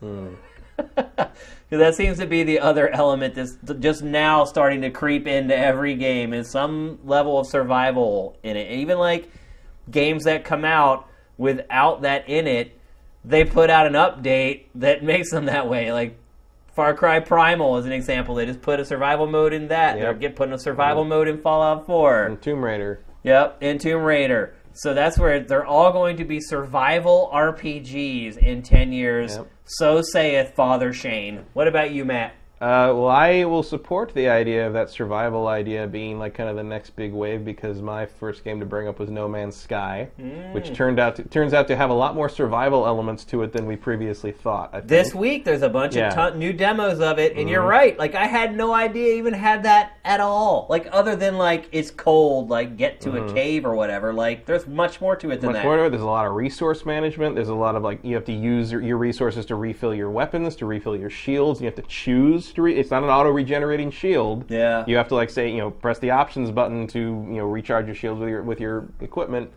And like it, you know, it, clearly there's a lot more to that moment to moment gameplay. That, and I think if this game really takes off, you're gonna see no pun intended. Right. You're going to see a lot of that sort of infuse into it. And I mean, I think there are going to be places where you don't, you know, I have a hard time seeing a future in which like the new Zelda has survival elements. Really? like, like, but yeah, Even in 10 years? even in 10 years. Really? I don't have a problem. I think I have no problem with imagining that. No. I have no problem imagining. I don't think that they're going to do it Why? because I have, I just it's just so anti Nintendo philosophy. It's like the idea that you'd have to worry about whether Link's hungry. like I just don't see them doing it because even though I think I would totally play that Zelda game, like I I have a hard time seeing you know like you ever going to see RPG elements in Mario? They've, Yeah, I think you could. you could, but they've resisted. I mean, they've made a separate Mario RPG spin-off in the Paper Mario stuff. Right. But like, do you ever think there's going to be a point where you're like You can get higher jumps. And leveling like, up your jump, or like you know choosing you know putting points in strength to like smash blocks as small Mario, or like in 10 like years? I think it's possible. Mm. I really do. Although I would say Nintendo is uh, one of the publishers and developers more resistant to change than others. Yeah. I mean, they seem very dedicated to delivering that you know pure Mario experience with I don't think. I think if Mario. I wonder if that's part of the problem. I think if Mario stays the way it is for another ten years, Nintendo's in deep crap. I think the future of Mario is Mario Maker. Could be I think that's the. I think that's what that series is going to be from now on. with survival elements. You can put food. They kind of have a survival mode now, where you just play all the random stages. You know, They I mean, do, yeah. you're, you're, maybe that's the first step towards that. But I think you're right that survi- that survival idea is sort of the, is sort of the new experience points. I think it brings realism into the game because that's Yeah. something that every human can can understand. Well, it's also- like I'm hungry, I need to eat, or I'm going to die. One also creates like a connection to the world. Yeah. And and makes kind of you know the, the rampant collecting that has sort of plagued the open world game in the recent years. It gives it a more tangible point, a tangible Yeah. purpose. Beyond just like the Far Cry style of like skin four thousand animals to make a slightly larger bag. Right. Um, Which I did with Glee. Oh yeah, many many many Bothans died to make this grenade pouch, my friend. so so yeah, that would be I would I would agree with you on that. Um, Any other places you see it going? Oh, uh, survival or just games? Games. Yeah, Uh, well, I think VR will be. yeah uh, VR's on my a list sta- as well. standard, you know, I think VR will kind of replace uh, what we, you know, I think always online virtual reality are Yeah. is the other two the other sort of style that I think is going to permeate games in 10 years like every game is going to be connected all the time Mm-hmm. and like the asymmetrical stuff that we're seeing now is just the tip of the iceberg I think VR will basically replace uh, the pillar that Reality? We think, that, no, that we think of as handheld. Like handheld games are going to go away, and VR games will kind of be that third pillar. fill in that niche now. I can see that because it's you know it's it's it's a different way of playing, and a lot of times totally different games. Uh, except it's just we don't you know you don't really think of the handheld like what you're playing on your 3ds as being like uh, instead of or on top of what you play on your PlayStation 4 or whatever. It's just it's a different way of playing something, a different platform entirely, and I think that's just how VR is going to end up being thought of. Well, I think what's going to happen is you're going to there's going to be games because they're always online and they're asymmetrical. There are going to be games that you never leave ever. So between playing at home on whether it's a TV or whatever the hell the display technology will be in mm-hmm. 10 years, who even freaking knows, or a head-mounted display HR helmet or whether then you leave the house with augmented reality glasses on and the game follows you everywhere you go. So basically, Second Life will be real Well, the- finally, well, where literally the game is a part of every moment of your life. I think I keep thinking of a game that, that never came out. I think it was EA, uh, but it was when I was it first was announced or talked about when I was in, when we were in college. I think it was called Sovereign. Yeah, I remember Sovereign. Remember Sovereign? It was like a it was like a mil, kind of a Tom Clancy-ish sort of military strategy game, but the idea was that it was always happening. It was a persistent map, and like you you could like play it at home, but if you were out like doing something else, like say one of your neighbors or allies got attacked, they could text you, and like you could like say okay and like commit a certain amount of your forces from your country or whatever to their game and help them that way. And I think a game like that, where like you know, kind of kind of like the the the Clash of Clans or ga- you know what a game of war or whatever thing where it's like oh everyone's competing but it's all asymmetrical kind of thing. I think something that that kind of works more real time, like you say with AR. Uh, when you're out of the house and then working in VR when you're there, like I think, so, in the sense of like like a clan would always be in communication with each other somehow. I think that would definitely be something we or rival see. clans. I mean, imagine you're going to see a movie and you have your AR glasses on, and like you're walking into the theater, and like the enemy clan like busts through the wall in AR and like attacks you. Like that's the type of stuff that all this technology is going towards. Like Good just way to get this, thrown out of the Alamo Drafthouse, folks. it's just an all-encompassing way. Like and it's not just going to be games either. I think movies will work that way. Like you'll go see a movie and you walk out of the theater with your ar glasses on and like a creature from the movie will walk through the door or come through the wall or whatever. Like the possibilities are just endless. But you're seeing the tip of the iceberg here with stuff like the division just the mmo the persistent world. They're building that foundation now to create these worlds that just become a part of your life. It's like it's not even a game anymore. It's just your life. And it's another element of your life that you interact with and combat with or fall in love with or whatever. And uh, i think in 10 years you'll start to see that line dissolve between game and reality. I guess is the best way to put it. Um, The pop-up ads are going to be nightmares. oh yeah, you're right though. Think about it. Like Deadpool Five is going to be advertised by like Deadpool popping up on your fucking couch. Oh, you're right. And being like, Sitting next to like, you. Hey, it's opening night. Why aren't you there? I'm like, dude, get out. Like, you're what are you- absolutely Yeah. right. That's exactly the type of stuff that's going to happen. I mean, it already is happening. Like if you look at some of the Hololens stuff that they're doing already, like some of those games where like the characters from the game come and hang out with you in your living room and sit down on Mm-hmm. your freaking couch. That's crazy stuff, man. like that is crazy. Or that character from the game sit next to you saying, "Hey, the DLC just came out today." The, I already met the guy from the DLC. He's awesome. Like you should totally spend the dollar and bring him into the living room because he has some really funny jokes. Like just think about it, man. Like everything is about to change and the tech is there already. Like So do you think that like AR could lead to a situation where like one of the things you can one of the features you could do is like the the main character of the game is like on the couch next to you while you play yeah, giving like you they're, like, tips and tricks or like criticizing you? it could do that. like it could do a million things. I'd play Uncharted 6 with Nathan Drake. I mean, Sure. the the bow is about to break is what i'm saying like all this fledgling technology that we have that's now becoming viable and being sold in 10 years. Think about look at what think mm-hmm. about what we're seeing with hololens and magic leap right now. What we're seeing with oculus playstation vr vive right now.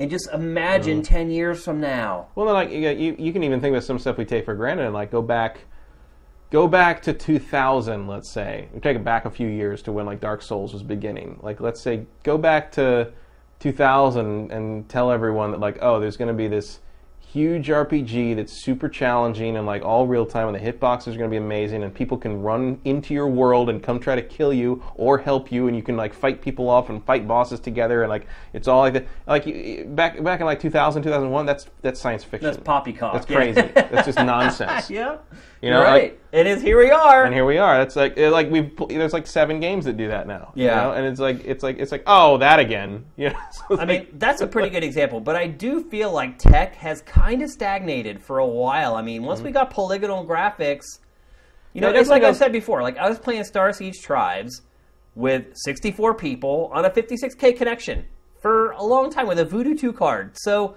a lot of the stuff has come along like since then hasn't really iterated that much beyond that. You're right, that asymmetrical multiplayer is one of them. Mm. But we've been kind of in this lull for a long time, but the dam is about to burst because of the new technology that we have. And in 10 years, like, honestly, some of the stuff that we're saying right now is probably kind of conservative. Like, there are people way smarter than us who will come up with way better ideas than what we've come up with since we've thought about this topic. Like, people who will get paid metric tons of money to come up with way better ideas. Although, just the stuff that we've come up with, I'm cool with that. That would be awesome, dude. Like, seriously. I don't know if I want Deadpool following me down the street trying to get me to go to the movies, but it's, like that's cool the first couple times. Yeah, yeah.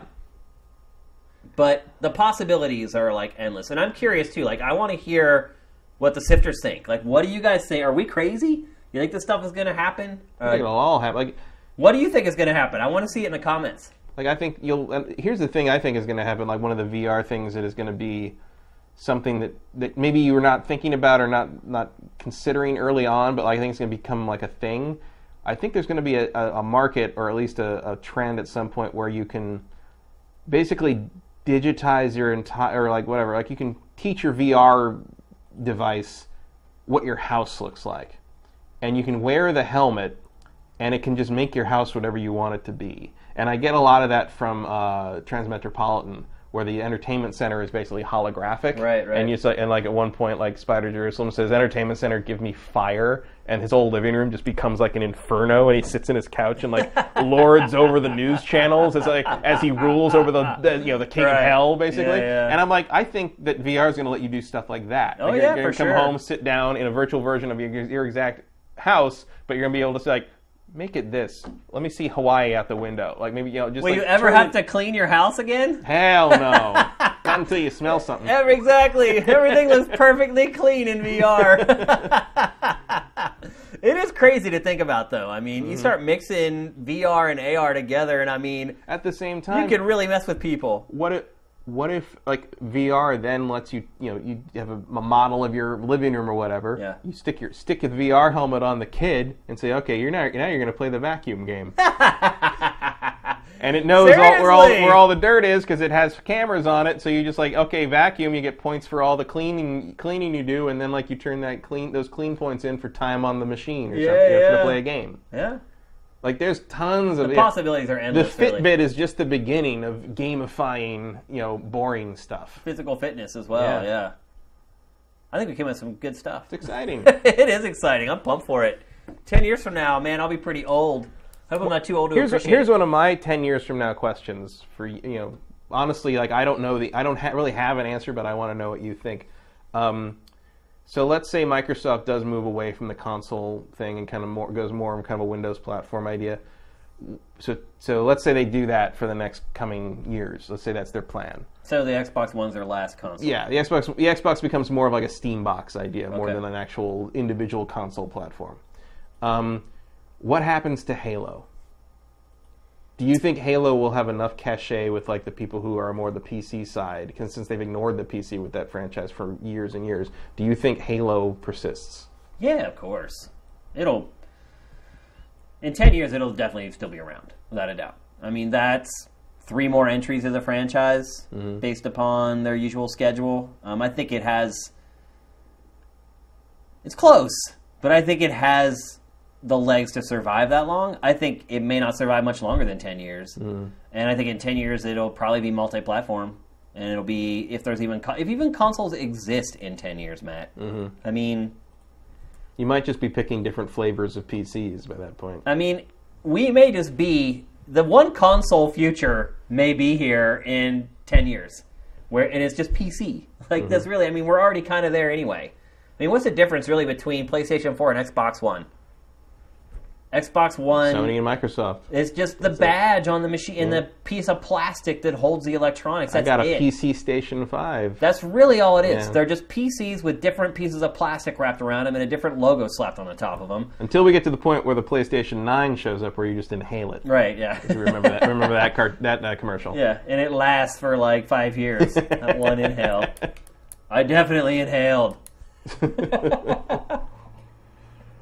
but yeah, big, big things are afoot, man. I cannot wait to see the future. I can't wait to see what you guys think the future is going to hold as well. You guys can outdo us, I guarantee it. You can come up with better ideas than what we did. In But fact, I think one of the biggest, uh, micro- one of Microsoft's biggest things in 10 years will be Minecraft. still, Microsoft will be the Minecraft company, basically. In well, terms of kids will be living in like Minecraft bedrooms, and Yep. it's crazy. Virtual mine, virtual reality Minecraft building. You'll be running around on giant Minecraft versions of, you know, Mount Doom and the Millennium Falcon and Yeah, it'll keep kids in shape. Yeah. That's the problem. I mean, I've even I've even found working on Sifted the last eighteen months is like when you sit around in front of a computer all the time, it's not good for you. So Yeah. Well, you should. They should uh, do those. You know, I know that you can rig them up, but it's like uh, you, you have like those bicycles that produce electrical power, and you plug Yeah. the console into it. And if you stop pedaling, the console turns off. But you better keep better keep going until you get to that save point. There's a way to keep the, the gaming population. That's for sure. check. That's for sure. All right, it's time to go to our trailer of the week. It was actually tough this week to uh, choose a trailer of the week because there was a really awesome trailer that came out for Mafia 3. In fact, the best piece of media for the game yet. Really kind of spilled the guts on the story. But I went for a personal choice this week, and uh, a former colleague of mine and friend of mine, Greg Kasavin, his studio, Supergiant Games, developers behind Transistor and Bastion, they announced their brand new game this week. It is called Pyre, and it looks different from their first two games. Whereas Transistor and Bastion kind of had that similar vibe to them. This is a mm-hmm. whole different genre, whole different thing. So here it is, the debut trailer for Pyre. Make sure you get those questions in while the trailer's rolling. Let's roll it. When the stars align, the rites shall come to bear, illuminate the signs, the exiles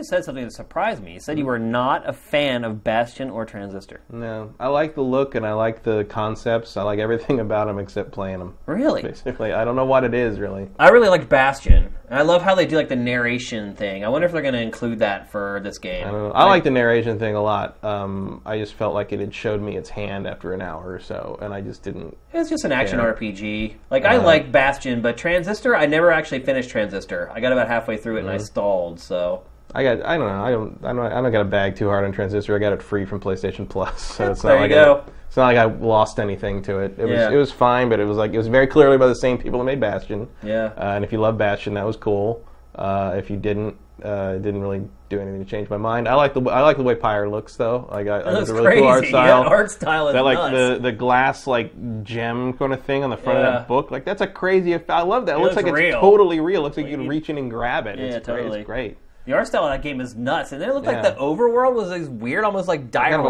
watercolor thing. like- diorama thing. Yeah, I know. it's- they've got really super talented uh, visual artists on They that, do. at that at that company. Like, I don't care what you think about the games, one way or the other. It's just like they they're making quality stuff. It's not for me, or at least Bastion and Transis- Transistor weren't. But like, I got nothing bad to say about them. And you know what? Like they were like the first wave of indie. yeah, Like they did. were really on that wave, that first wave that crashed ashore of like, hey, indie games can be like real awesome. games. Yeah. and Gre- you know, I mean, Greg Kasavin, you know, he's he was one of our journalist pals Brethren, for yeah. ye- years and years, and he's been there. And uh, I've only met him a few times, but he's a good dude, and is, uh, yeah. I'm glad his company's doing so well. I mean, Yeah, the, both those games sold really well for him. So Mm-hmm. can't wait to see more of that one. I'm sure we'll see it at E3. Let's see if we have any questions from you guys tonight. Been a long episode, so we appreciate you guys hanging in there. Uh, let's see.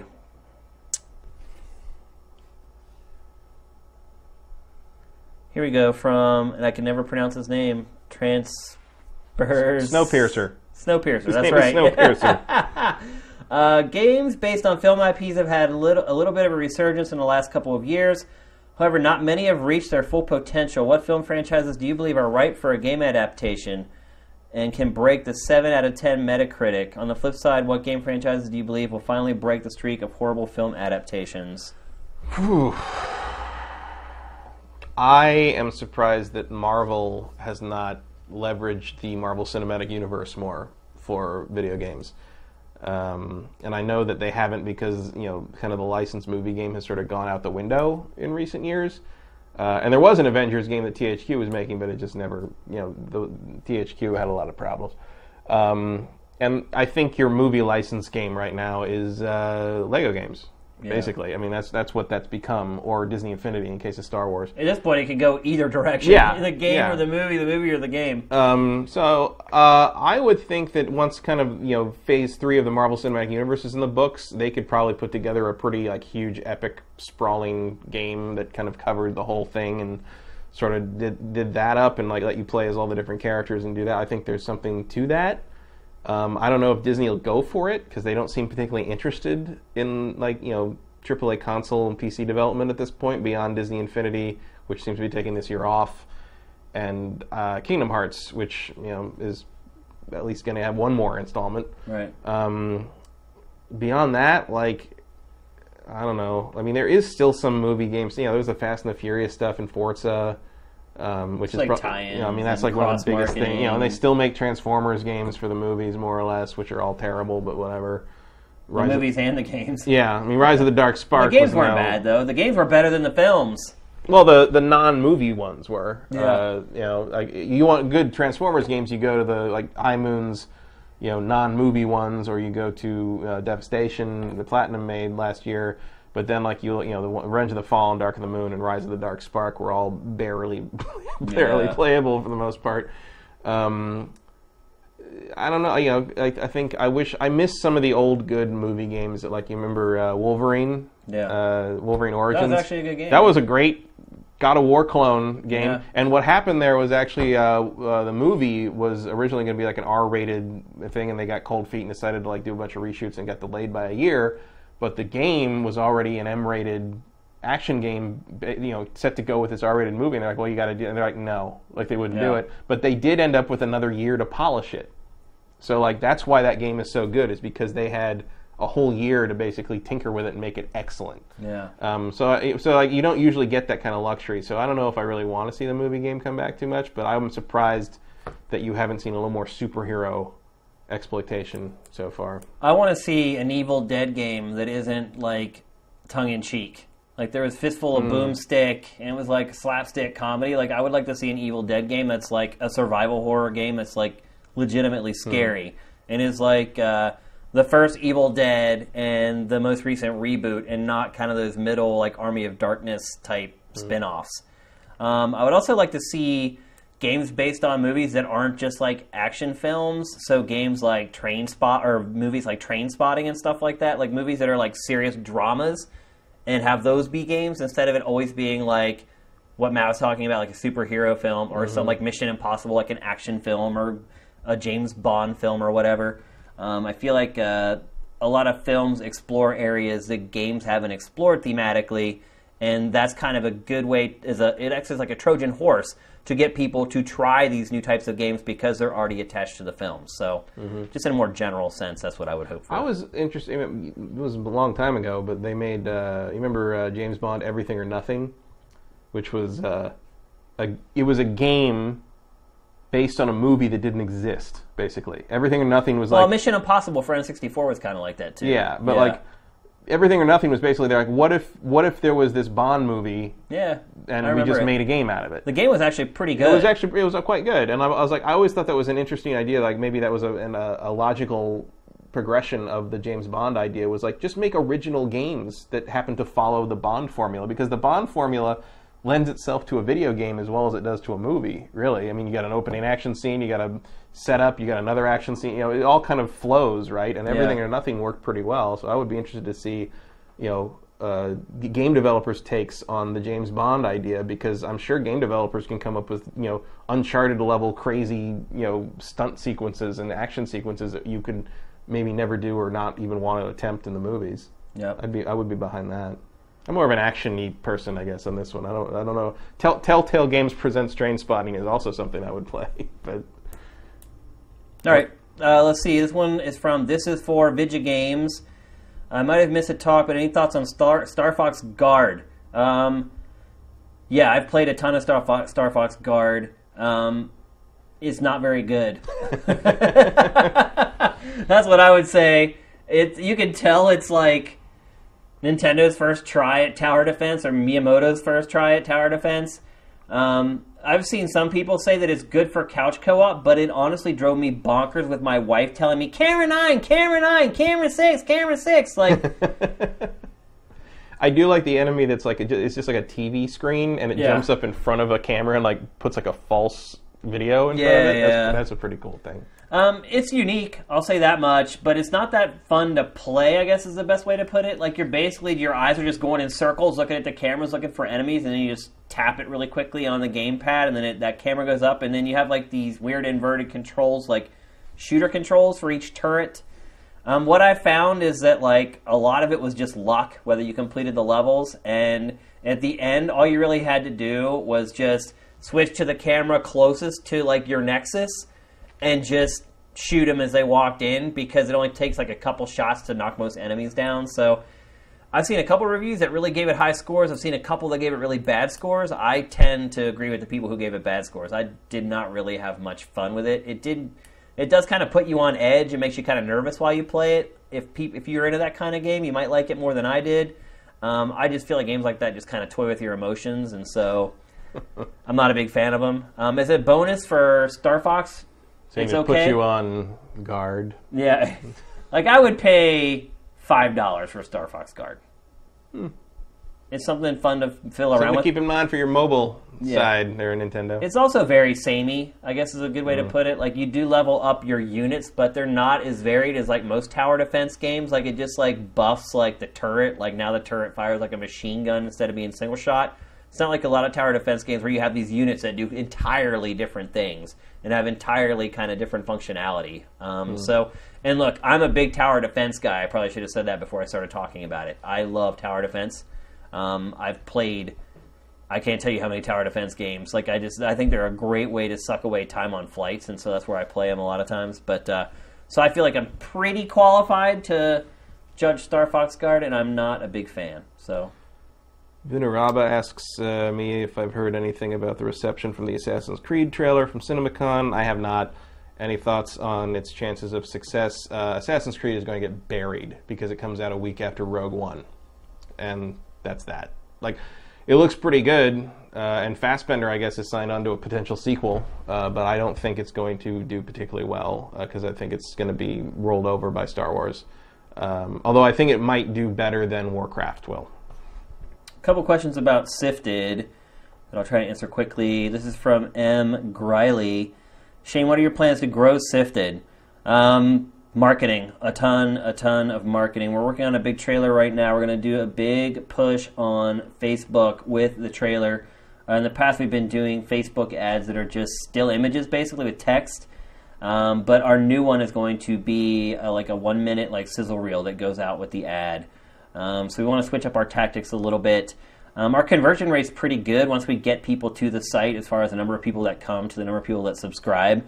Uh, that number is higher than ti- than typical for marketing, uh, but we just need to get more people to the site. Period, so that they have the opportunity to sign up. So that answers that. Uh, cheater hater, I like that name. Um, with the influx of cash from the awesome Sifted Elite members, what does that mean for Sifted as the anniversary approaches? Um, well, it seemed like there's a lot of people who donated, and there are, but when you get down to the raw numbers of money, I don't know what I'd call it like an influx of cash. Um, I mean, you could just count the number of people that we mentioned the last couple episodes and just multiply that by 50 to know pretty much how much money we've got from the program. And it's nice. It gave us like a nice little buffer or whatever in our, our bank account, but it's it's not the kind of money that's going to like change everything. I guess is the best way to put it. It's not enough money to like hire somebody or even really launch a new show. Like like what they're getting at uh, Easy Allies, like thirty grand a month, like that would definitely change like everything. But I mean, if you really do the math, we've got like four thousand dollars or something like that. So that may sound like a lot of money, but in the grand scheme of things, when you're running a company, four thousand dollars goes like that. So again, I really appreciate it. But if you're expecting like the world to turn upside down from Sifted Elite, that's just unfortunately not the case, unless things were to explode and it were to go crazy. But you know, I think we've kind of figured out where the curve is with that at this point. So, do you have one, Matt? Um, it was uh, Vox ninety one asked, "Could you ever see high profile independent studios organizing in a way similar to how AAA developers were, only with far better management within the t- next ten years, maybe as a way to pursue grander ideas, Like a collective, Like a collective an indie collective. coalition sort of thing." Would that be like them coming together to work together on Yeah, a game? on a bigger game. I think is what he's saying. No. I think the logistics of it are just too insane, and figuring out who makes what, and splitting up the pie, and just bringing Yeah. all those teams together to work And on all those one egos. game. Oh man, it would be so hard. Like the logistics of it. Like basically, you're talking about like an indie supergroup. Yeah. Which is uh, I love the idea. Yeah, don't get me wrong. cool. Like I love where, where you're heading and like you're thinking. Like yeah, let's get all these awesome guys together and like Voltron them together Mm-hmm. into this awesome studio. I love the concept of it, but I really don't see it ever happening. I just there, Matt says egos, but I just think the actual process of bringing all these different teams who have worked together into one team and trying to create one workflow that everybody can handle and be proficient with and efficient with, I just you'd spend so much time trying to get everything up and running that, that if you just started building the game on your own, you'd have it like a third of the way done at that amount of time. So I don't see it happening. You, what do you think, Matt? Probably not. I mean, it's a nice idea, um, but in terms of getting all, it might be a, uh something that could happen in terms of like kind of joining together to form sort of a like a brain trust idea. But in terms of like all developing one product, I don't think that's feasible. As much as, as awesome as the end result might be in a perfect world. Uh, let's see. Maybe one more. Um, Uh, any word on updated sifted subscription costs from Mike Zek? Nope. but you're going to find out soon because, believe it or not, Matt, we are a month away from the one year anniversary of Sifted. coming up. Yeah, I mean, some people it depend. It depends because some people got in the really early beta, and then we had like the open beta, and so some people's like turnover at like May 16th. Some people's are like May 29th or whatever. But uh, in a roundabout way, we're about a month away from the one year anniversary, and you will know about the subscription cost probably in two weeks because I want to like have have people have the ability one for it so I can met we can message it, but two so people can prepare if they're willing to resubscribe at the new cost or not. So yeah, within two weeks you should have that. I kind of have my I kind of have an idea of the number right now, but uh, I'm I feel like the more time I can spend thinking about it and analyzing it, the better. And so I still have a little buffer time to do that. So I'm gonna make the most of it. So. Um, Netflix wants to know if there's a chance for a watch later or read later function on Sifted. That is one of the most requested features on Sifted. And so, as far as new features are concerned, that is at the top of the list. Um, we're still, there's still a bunch of stuff that needs to be done, to be honest. Like, we still, our achievements still aren't implemented, our private crew forums still aren't implemented. Um, I think one of the big problems is you guys come up with really good ideas, and we're like, oh, yeah, that's a really good idea. And then we decide to implement that, and it just keeps pushing like all the other stuff back. So, at a certain point, we have to kind of call it and uh, kind of finish the last couple big bullet points for the website and get those done. Um, but what you just mentioned is one of the most requested features on the site. Um, another thing I should add too, no one's asked it, but uh, we've had a ton of requests for it, is uh, the ability to ignore users. Uh, that is not, we're not going to implement that on Sifted. Um, we're going to rely on our moderators to keep undesirables off the site uh, because I just feel like the whole concept and the whole vibe that we're trying to create with Sifted, allowing people to ignore others, just goes against the grain of everything I wanted to create with the site. Like, I want it to be a place where people are happy to interact with each other. And so just trust us that we are on it and our mods are on it, and we're going to fetter out people who are ruining the community and get rid of them. Um, and I think we've been pretty good about that. And look, we're not jerks either. We give people more than a fair chance. Um, but at a certain point, you just kind of figure out it's not working out, and we both need to move on, or what- whatever cliche relationship cliche you want to use, and uh, just kind of part ways. But uh, yeah, we're not going to give you the ability to block other users. We just it just goes against the sifted aesthetic, and uh, I just don't want to implement it. So. And Solo Dolo two four one wants to know what E3 presser are you most looking forward to? Oh, Nintendo. Without a doubt. Assuming it's a presser and not a direct. Even if it's just a thing. direct, yeah. I mean, it, they have the new hardware, so Yeah. If not Nintendo, I would say Sony, just because. Well, maybe Microsoft, because I just I have no idea what they're going to do. corner. Like, yeah. I mean, it's Nintendo, hands down. I mean, they have the new product to show. Yeah. I mean, best case scenario, Sony shows the Neo, which you know it'll have a different form factor probably from PlayStation 4. But at the end of the day, it's it's still the same functionality at a higher resolution. But Nintendo, like, is a com- complete wild card. We have no idea, like, what NX is or what it looks like, or yeah. So for me, it's Nintendo. Mm-hmm. we don't we don't even know anything about Zelda. Yeah. They have to show Zelda, right? Yeah, at the very least, we're going to get to see a big chunk of Zelda, I think. Kind of has to be at this point. So, all right, we have to cut it off there. Before we go, though, we do want to announce our brand new Sifted Elite members for this week. And there's two. One is Short Raver, and one is Glottis. Congratulations, and thank you so much.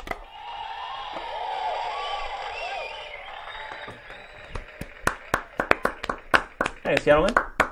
Appreciate the donation. Short Raver in particular, he was a he plugged away until he got to elite. He put a little bit in here, a little bit in there, and he finally got himself up to the fifty bucks. So congratulations. Um, In the green. that's right. You are in the green now. So uh, yeah, as you can see, like someone was saying earlier about the elite program, well, you can see how much it slowed down. Like the first week, it was just like rungs of Right. people. Last week, it was like ten.